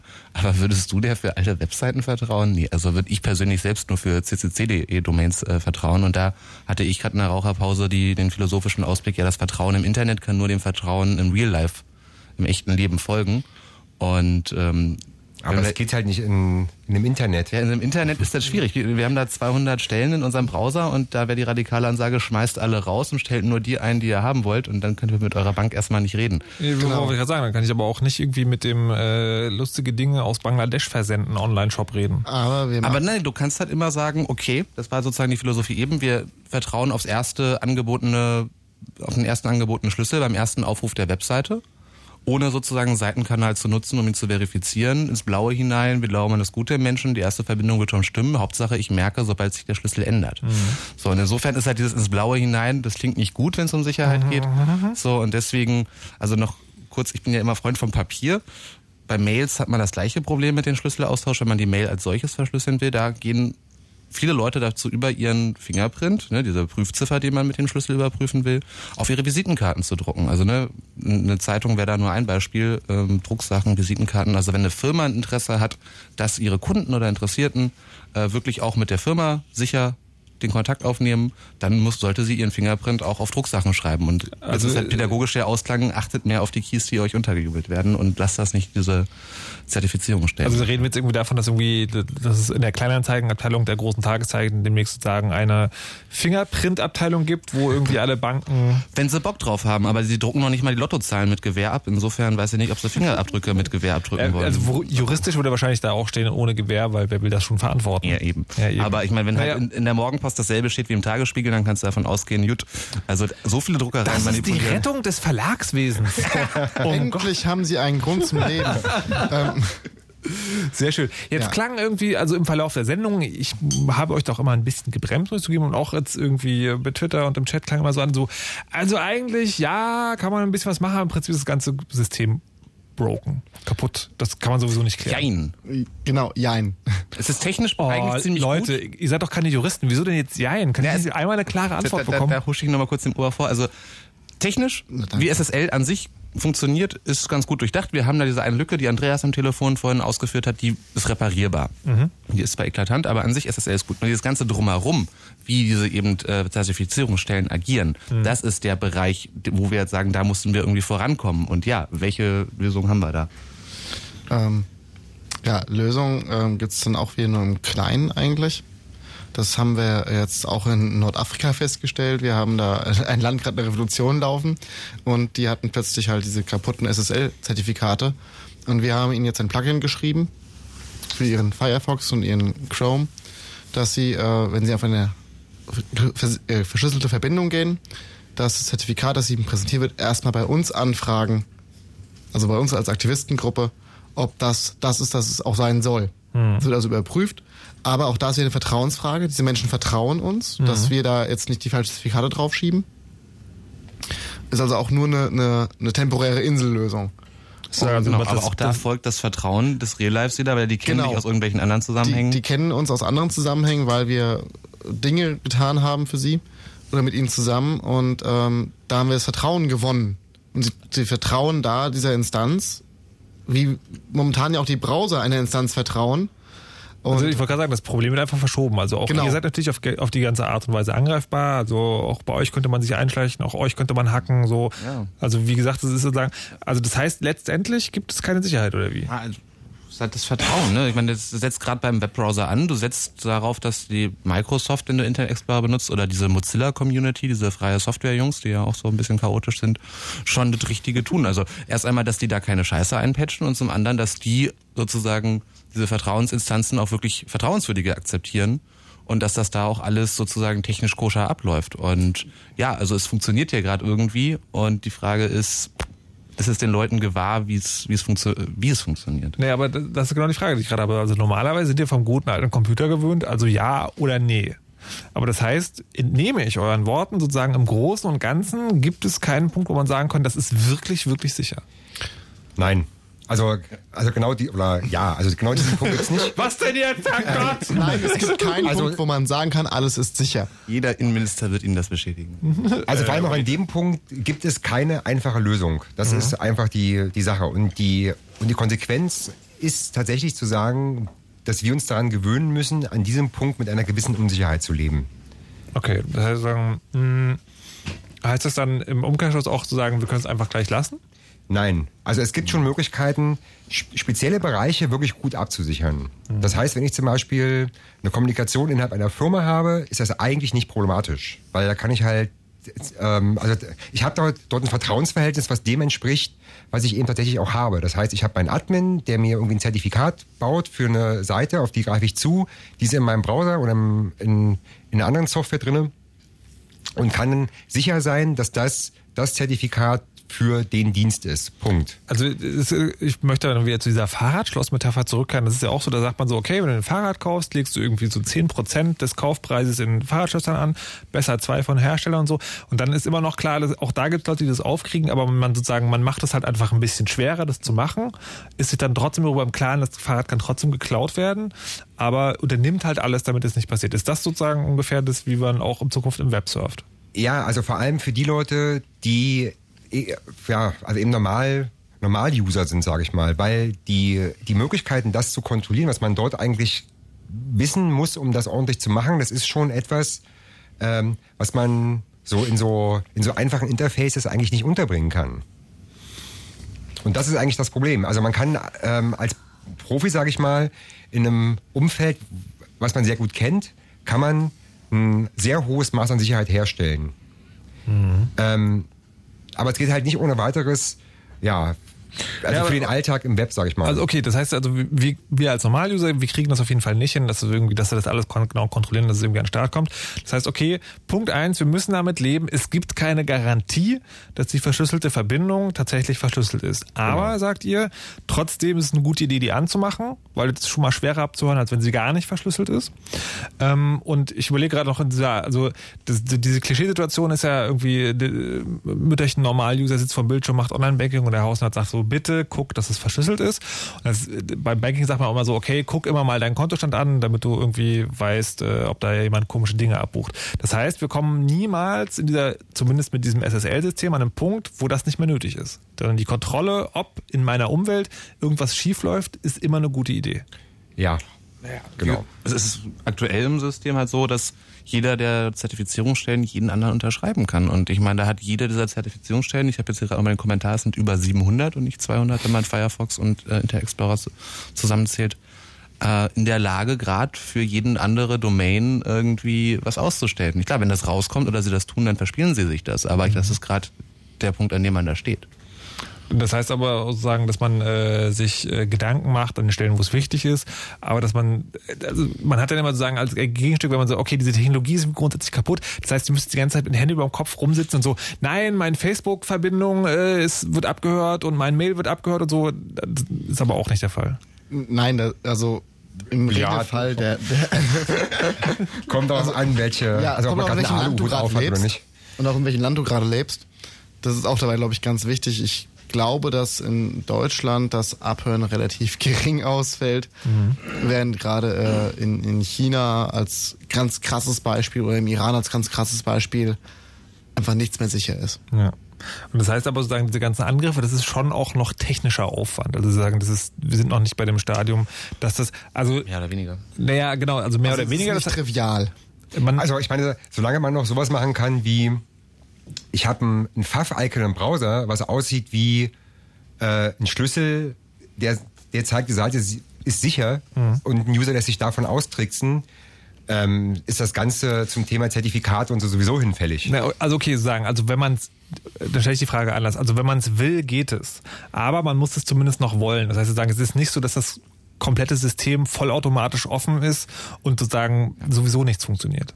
Nee, man, also wie gesagt, man kann halt ein, ein, gewisses Maß an Sicherheit ähm, herstellen und äh, die Frage ist immer, was man eigentlich erreichen will. Das ist ja ohnehin bei, äh, bei elektronischer Kommunikation äh, irgendwie immer so, dass man mhm. eigentlich genau sagen muss und auch genau erkennen muss, mit welchem Aufwand man welche irgendwie Art von Sicherheit erreicht. Okay, man macht sozusagen beliebig schwer und hofft dann, dass das reicht. Gibt es denn äh, irgendwie einen Ausblick oder eine Vision, ob dieses System mal gänzlich abgelöst wird oder wird das sozusagen ein, ein, Rumdoktern und Verbessern von den Sachen, die da jetzt schon existieren? Also ich bin vorhin auf einen Blogpost aufmerksam gemacht worden äh, von Sweatpost. Da geht es um ein Interview mit Ron Rives, das R und RSA. Und er wird gefragt, wie er denn das sieht, äh, von jetzt an in zwei Jahren, nee, also beziehungsweise ähm, was er sieht, wie das sich entwickelt. Und Ron Rivers sagt, fragen Sie mich einfach in zwei Jahren nochmal. ähm, ja, weil dort die Diskussion halt sehr, sehr groß ist sozusagen ja. in der, in der, in der Krypto-Community und äh, wir hier und da eben ähm, ja, Lösungen sehen werden, die bestimmte Probleme lösen und bestimmte sozusagen Trust-Modelle werden auch sicherlich ausprobiert und so weiter. Ähm, und es wird dort eine ganze Menge passieren. Ähm, wir werden aber so schnell keinen Ersatz für dieses ganze ähm, System haben. Mhm. Also man muss sich überlegen, wenn man es ersetzen will, selbst wenn wir eine Lösung gefunden haben, haben wir das gleiche Problem wie mit äh, TLS. Es muss ersetzt werden, es muss deployed werden überall. Das ist ein Riesenaufwand. Nicht, nicht nur das, ich meine, das Problem ist ja sozusagen, wenn wir es so sehen, nicht SSL an sich, sondern eben wirklich dieses drumherum, das Soziale, wie wird mit den ganzen Schlüsseln umgegangen? Und auch wenn du dir jetzt ein neues, perfektes technisches System ausdenkst, hast du wieder dasselbe Problem. Woher kommt das Vertrauen? An wen? An wen wird's äh, gerichtet und gesteckt? Und das sind halt die Dinge, über die man sich unterhalten. Und wenn jetzt jeder einfach den Computer benutzt, als wird schon klappen, dass es tut und der macht mal was Komisches und redet mit niemandem darüber, ja, dann gibst du dich in die Abhängigkeit. Aber wenn ich merke, huch, bei mir ist das äh, Zertifikat plötzlich anders und das erwarte ich da nicht. Und ich kenne einen anderen Nutzer, nämlich dich von derselben Webseite und ich frage dich, ob es bei dir auch anders ist. So, dann dann haben wir die Chance sozusagen solche Sachen aufzudecken. Klar, für den Otto-Normal-User ist das nichts, deswegen hatten wir jetzt die Ansätze mit so Plugins, Convergence.io hieß das eine mhm. oder Certificate Patrol, was sich zumindest so, über Änderungen warnt und wo man halt so einen Austausch zwischen Nutzern schafft und halt eben Ungereimtheiten schneller auffallen. Das ist, glaube ich, so schon die, Schlag die Stoßrichtung, in die wir jetzt am ehesten übergehen können. Warte mal, wollt ihr mir jetzt ernsthaft erklären, wir haben zwei Stunden über ein technisches Problem diskutiert und die Lösung ist Nachdenken und miteinander reden? Ja. Ja, ja. Das hätten wir auch schneller haben können, verehrte Damen und das Herren. Das wäre nicht so lustig gewesen. okay, aber sehr schön. Wenn ihr diese Sendung also jetzt gerade eingeschaltet habt, kann ich euch nur empfehlen, hört noch mal den Podcast. Sie wird sehr gut erklärt, naja, hoffe ich zumindest, ohne mich selber genug loben zu wollen, ähm, äh, wie SSL im groben Konzept funktioniert und was die Probleme damit sind. Zu Gast waren der Herr Wetterfrosch, der Herr Fukame und der Herr Obach. Vielen Dank dafür nochmal. Und wir wollen das Ende nochmal benutzen, um ein bisschen äh, Werbung zu machen für die Dinge, die der Chaos Computer Club so tut in näherer Zukunft. Da stehen zwei Dinge an, habe ich mir sagen lassen, eins bald und eins recht bald. Also ganz bald, also sehr bald, der Kongress, Ende des ähm, Jahres wieder zwischen Weihnachten und Neujahr im BCC mhm. in Berlin. Gibt's Vier Tage. Zum 28. Wie, Mal dieses Jahr. Zum 28. Mal, 27. bis 30. Dezember. Wie werden dieses Mal die Tickets verlost? Das ist eine gute Frage. okay. Aber wenn ihr äh, auf jeden Fall eins haben wollt, dann müsstet ihr mit einem richtig guten inhaltlichen Beitrag euch einfach in den nächsten zwölf Tagen noch als Referent melden. Und wenn der wirklich richtig gut ist, dann habt ihr damit euer Ticket sicher. Also, was heißt eigentlich richtig gut? Also die Beiträge, mit denen man sich da anmeldet zum Kongress, muss das irgendwas mit meinem Rechner zu tun haben? Ja, also nö, wir sind da relativ offen, auch in künstlerischen äh, Ambitionen und auch mal ganz andere Disziplinen kennenzulernen. Da musst du mhm. jetzt nicht nur der Obernerd, aber Hauptsache es ist halt für die Teilnehmer irgendwie interessant und wir haben da meist doppelt so viele Einreichungen, Plätze frei. Okay. Deswegen, wenn es abgelehnt wird, müsst ihr uns, dürft ihr uns das nicht übernehmen. Okay, das geht also noch zwölf Tage, hat man Zeit, das auf events.ccc.de war. Genau, da, genau, da also Genau, da gibt es die Info und dann gibt es halt ein System zum Anmelden, okay. mhm. Stichwort. Die zweite Veranstaltung, die ist übermorgen am Samstag im Stadtbad Wedding. Da ist 30 Jahre CCC Party. Ja, wir hatten Geburtstag Party. vor zwei Wochen. Sieht man euch gar nicht an, das Alter. ja, okay. Schnucki. Ja, was, was wird da passieren auf der Party? Sag noch mal ganz kurz. Ja, Musik, Getränke, ähm, Musik. Wird es Chunk geben oder ist es irrelevant? Es wird Chunk geben. Chunk. Na, selbstverständlich. alles klar, sehr schön. Und das war dann wirklich alles, äh, was wir heute mit euch zu teilen hatten. Es war mein Vergnügen. Vielen Dank auch an die Leute im Chat, Twitter, Netz, was auch immer, wo ihr kommentiert habt. Und wie gesagt, den Podcast gibt es dann demnächst auf äh, fritz.de und ich stelle gerade fest, wie muss das für die Leute klingen, die den Podcast hören? Das unglaubliche Oh Gott, Inception! Das ist unglaublich gerade geschehen. Es sind jetzt noch mehr Minuten Zeit als der letzte Track, den wir normalerweise haben. Ja. Wollen wir noch so lange Unsinn reden Ja, oder soll ich, Fall. oder Sehr soll ich gerne. zwei Musiken spielen? Ja, Ich bin für Unsinn reden. Wollen wir noch irgendwas zum Kauder oder zu den Piraten? Oder? Ach nee, nicht, nicht, über, nicht über die Piraten. Nee, nee, nicht über deinen Arbeitgeber. Danke. Was? Nee, über die reden wir nicht. Ähm, Genau, so, reden, reden wir nicht drüber. Über welchen Kauder denn? Siegfried oder Volker? Beide. Wie jetzt? Das Ja, ist aber ja im auch konkreten egal, Fall Siegfried, das ist schon, das ist schon echt eine harte Nummer. Man muss überlegen, dass der Mann, ähm, ich weiß gar nicht, was seine Position ist in, äh, in Sachen irgendwie Urheberrecht, warum der Ich überhaupt glaube, da der ist beim Innenausschuss, nee, der Rechtsausschuss. oder sowas genau, ja. Und wenn, Vorsitzende er, des Rechtsausschusses. und wenn er dann mit so Ansagen kommt wie irgendwie, ich habe Urheberrechte erworben, ähm, dann ist das halt schon ganz schön schräg. Aber Wochen Das oder will ich aber Monate auch mal machen. später. Also. Ich will Es- auch mal es- Urheberrechte Es, kaufen. es, wurde ja, äh, es wurde ja gesagt, ähm, also ich habe auf Twitter heute irgendwann gelesen, der meinte so, ja, er zählt jetzt quasi schon die Zeit runter, bis, äh, bis, ein, bis ein Wiki entsteht, wo die Leute mal gucken, ob die akademischen Arbeiten vom Herrn Kauder nicht vielleicht. Na, ich dachte, jetzt machen wir erstmal das Wiki auf, Oh. alle Urheberrechte von allen Politikern Websites zu checken. Das kann man natürlich auch gerne machen. Und äh, Oh ja. der, der, Herr, der, Herr, der Herr Gutenberg ist ja auch, ne? Was Jetzt wieder ja, genau, der ist jetzt Staatsmann. in verantwortungsvoller? Diskussion. Nee. Ich dachte, er ist an einem Ami-Think Tank als Distinguished Statesman, also sagen, Ami- wie, ist es? An, angesehener Ging Staatsmann. so nach Atlantikbrücke. ja, genau, Ja, genau, genau. genau. Oder geht's. Council for Foreign Relation? Nee, Atlantikbrücke. Ja. Ja, irgendwie so. genau, also Oh, Wunder, ja, also, Wunder. ja, wir wollten nicht Checkt mehr mal haben. diese komischen Politiker. Und äh, die sind ja froh über alles, was sie kriegen können aus dem Ausland. Okay, dann beschließen wir die Sendung damit. Wir haben jetzt noch zum Schluss gelernt, wenn ihr euch für Technik interessiert und wisst, was SSL ist und gerne an Computern rumschraubt, dann kommt ihr möglicherweise ins Radio. Und wenn ihr eure Doktorarbeit abschreibt, dann kommt ihr nach Amerika in den Think Tank. Damit möchte ich dann auf Flo Heiler übergeben, der euch äh, den Rest der Nacht mit Punkmusik erfreuen wird. Und äh, ich verabschiede mich von den drei Gästen nochmal. Vielen Dank, dass ihr da wart. Danke, Markus. Gerne. Ja, danke dir. Sehr gerne. Und dann bleibt mir nur noch eins zu sagen und das ist, lasst euch nicht überwachen und macht immer schön eure Backups. Tschüss. You know how all those bad boy rappers claim how much weed they drink and how many 40s they smoke and how many women they've kissed with at the same time. But you see, I'm addicted to something else. It's not about fancy cars or bling bling, unless it's a glitter animation. I've seen more websites than any lousy ass browser. I've clicked more than Douglas Engelbart. I'm as bossy as Bowser. Don't even remember all my email addresses. And I've got more screen names than Sleepy's got mattresses. I need the internet like Whitney Houston needs crack. If you feel the same way, let me see a delicious this track.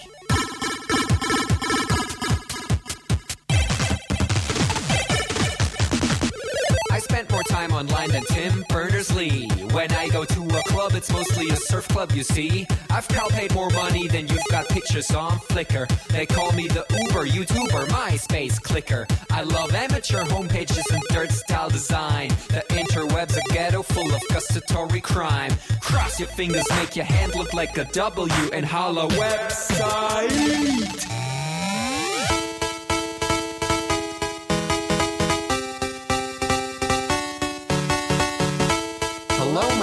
Future girlfriend. This is what I sound like. Uh, orders ending, upping it up. Check your birthday, keep on fucking it up. What? All my bitches up in the club. Let me see you shaking it, don't stop. Rub it down, bounce around, wiggle every pound. Get it to the hyper ground. Everybody dance, jump if you like it, this sound. Feel the bass drop, hear the beat pop. What you gon' do? When it's time to take off, climb the rooftop, jump out of your shoe. It goes oohs, oohs, heavy face balloons, unfadable pokey tunes, dance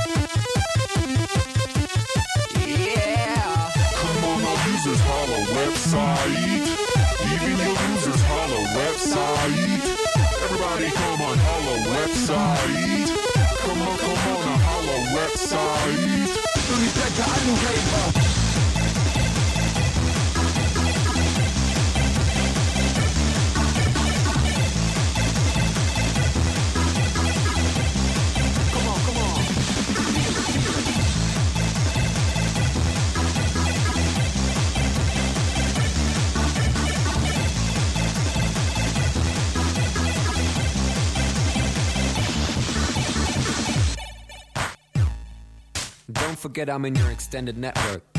Biatch. X Force 5000. Blah.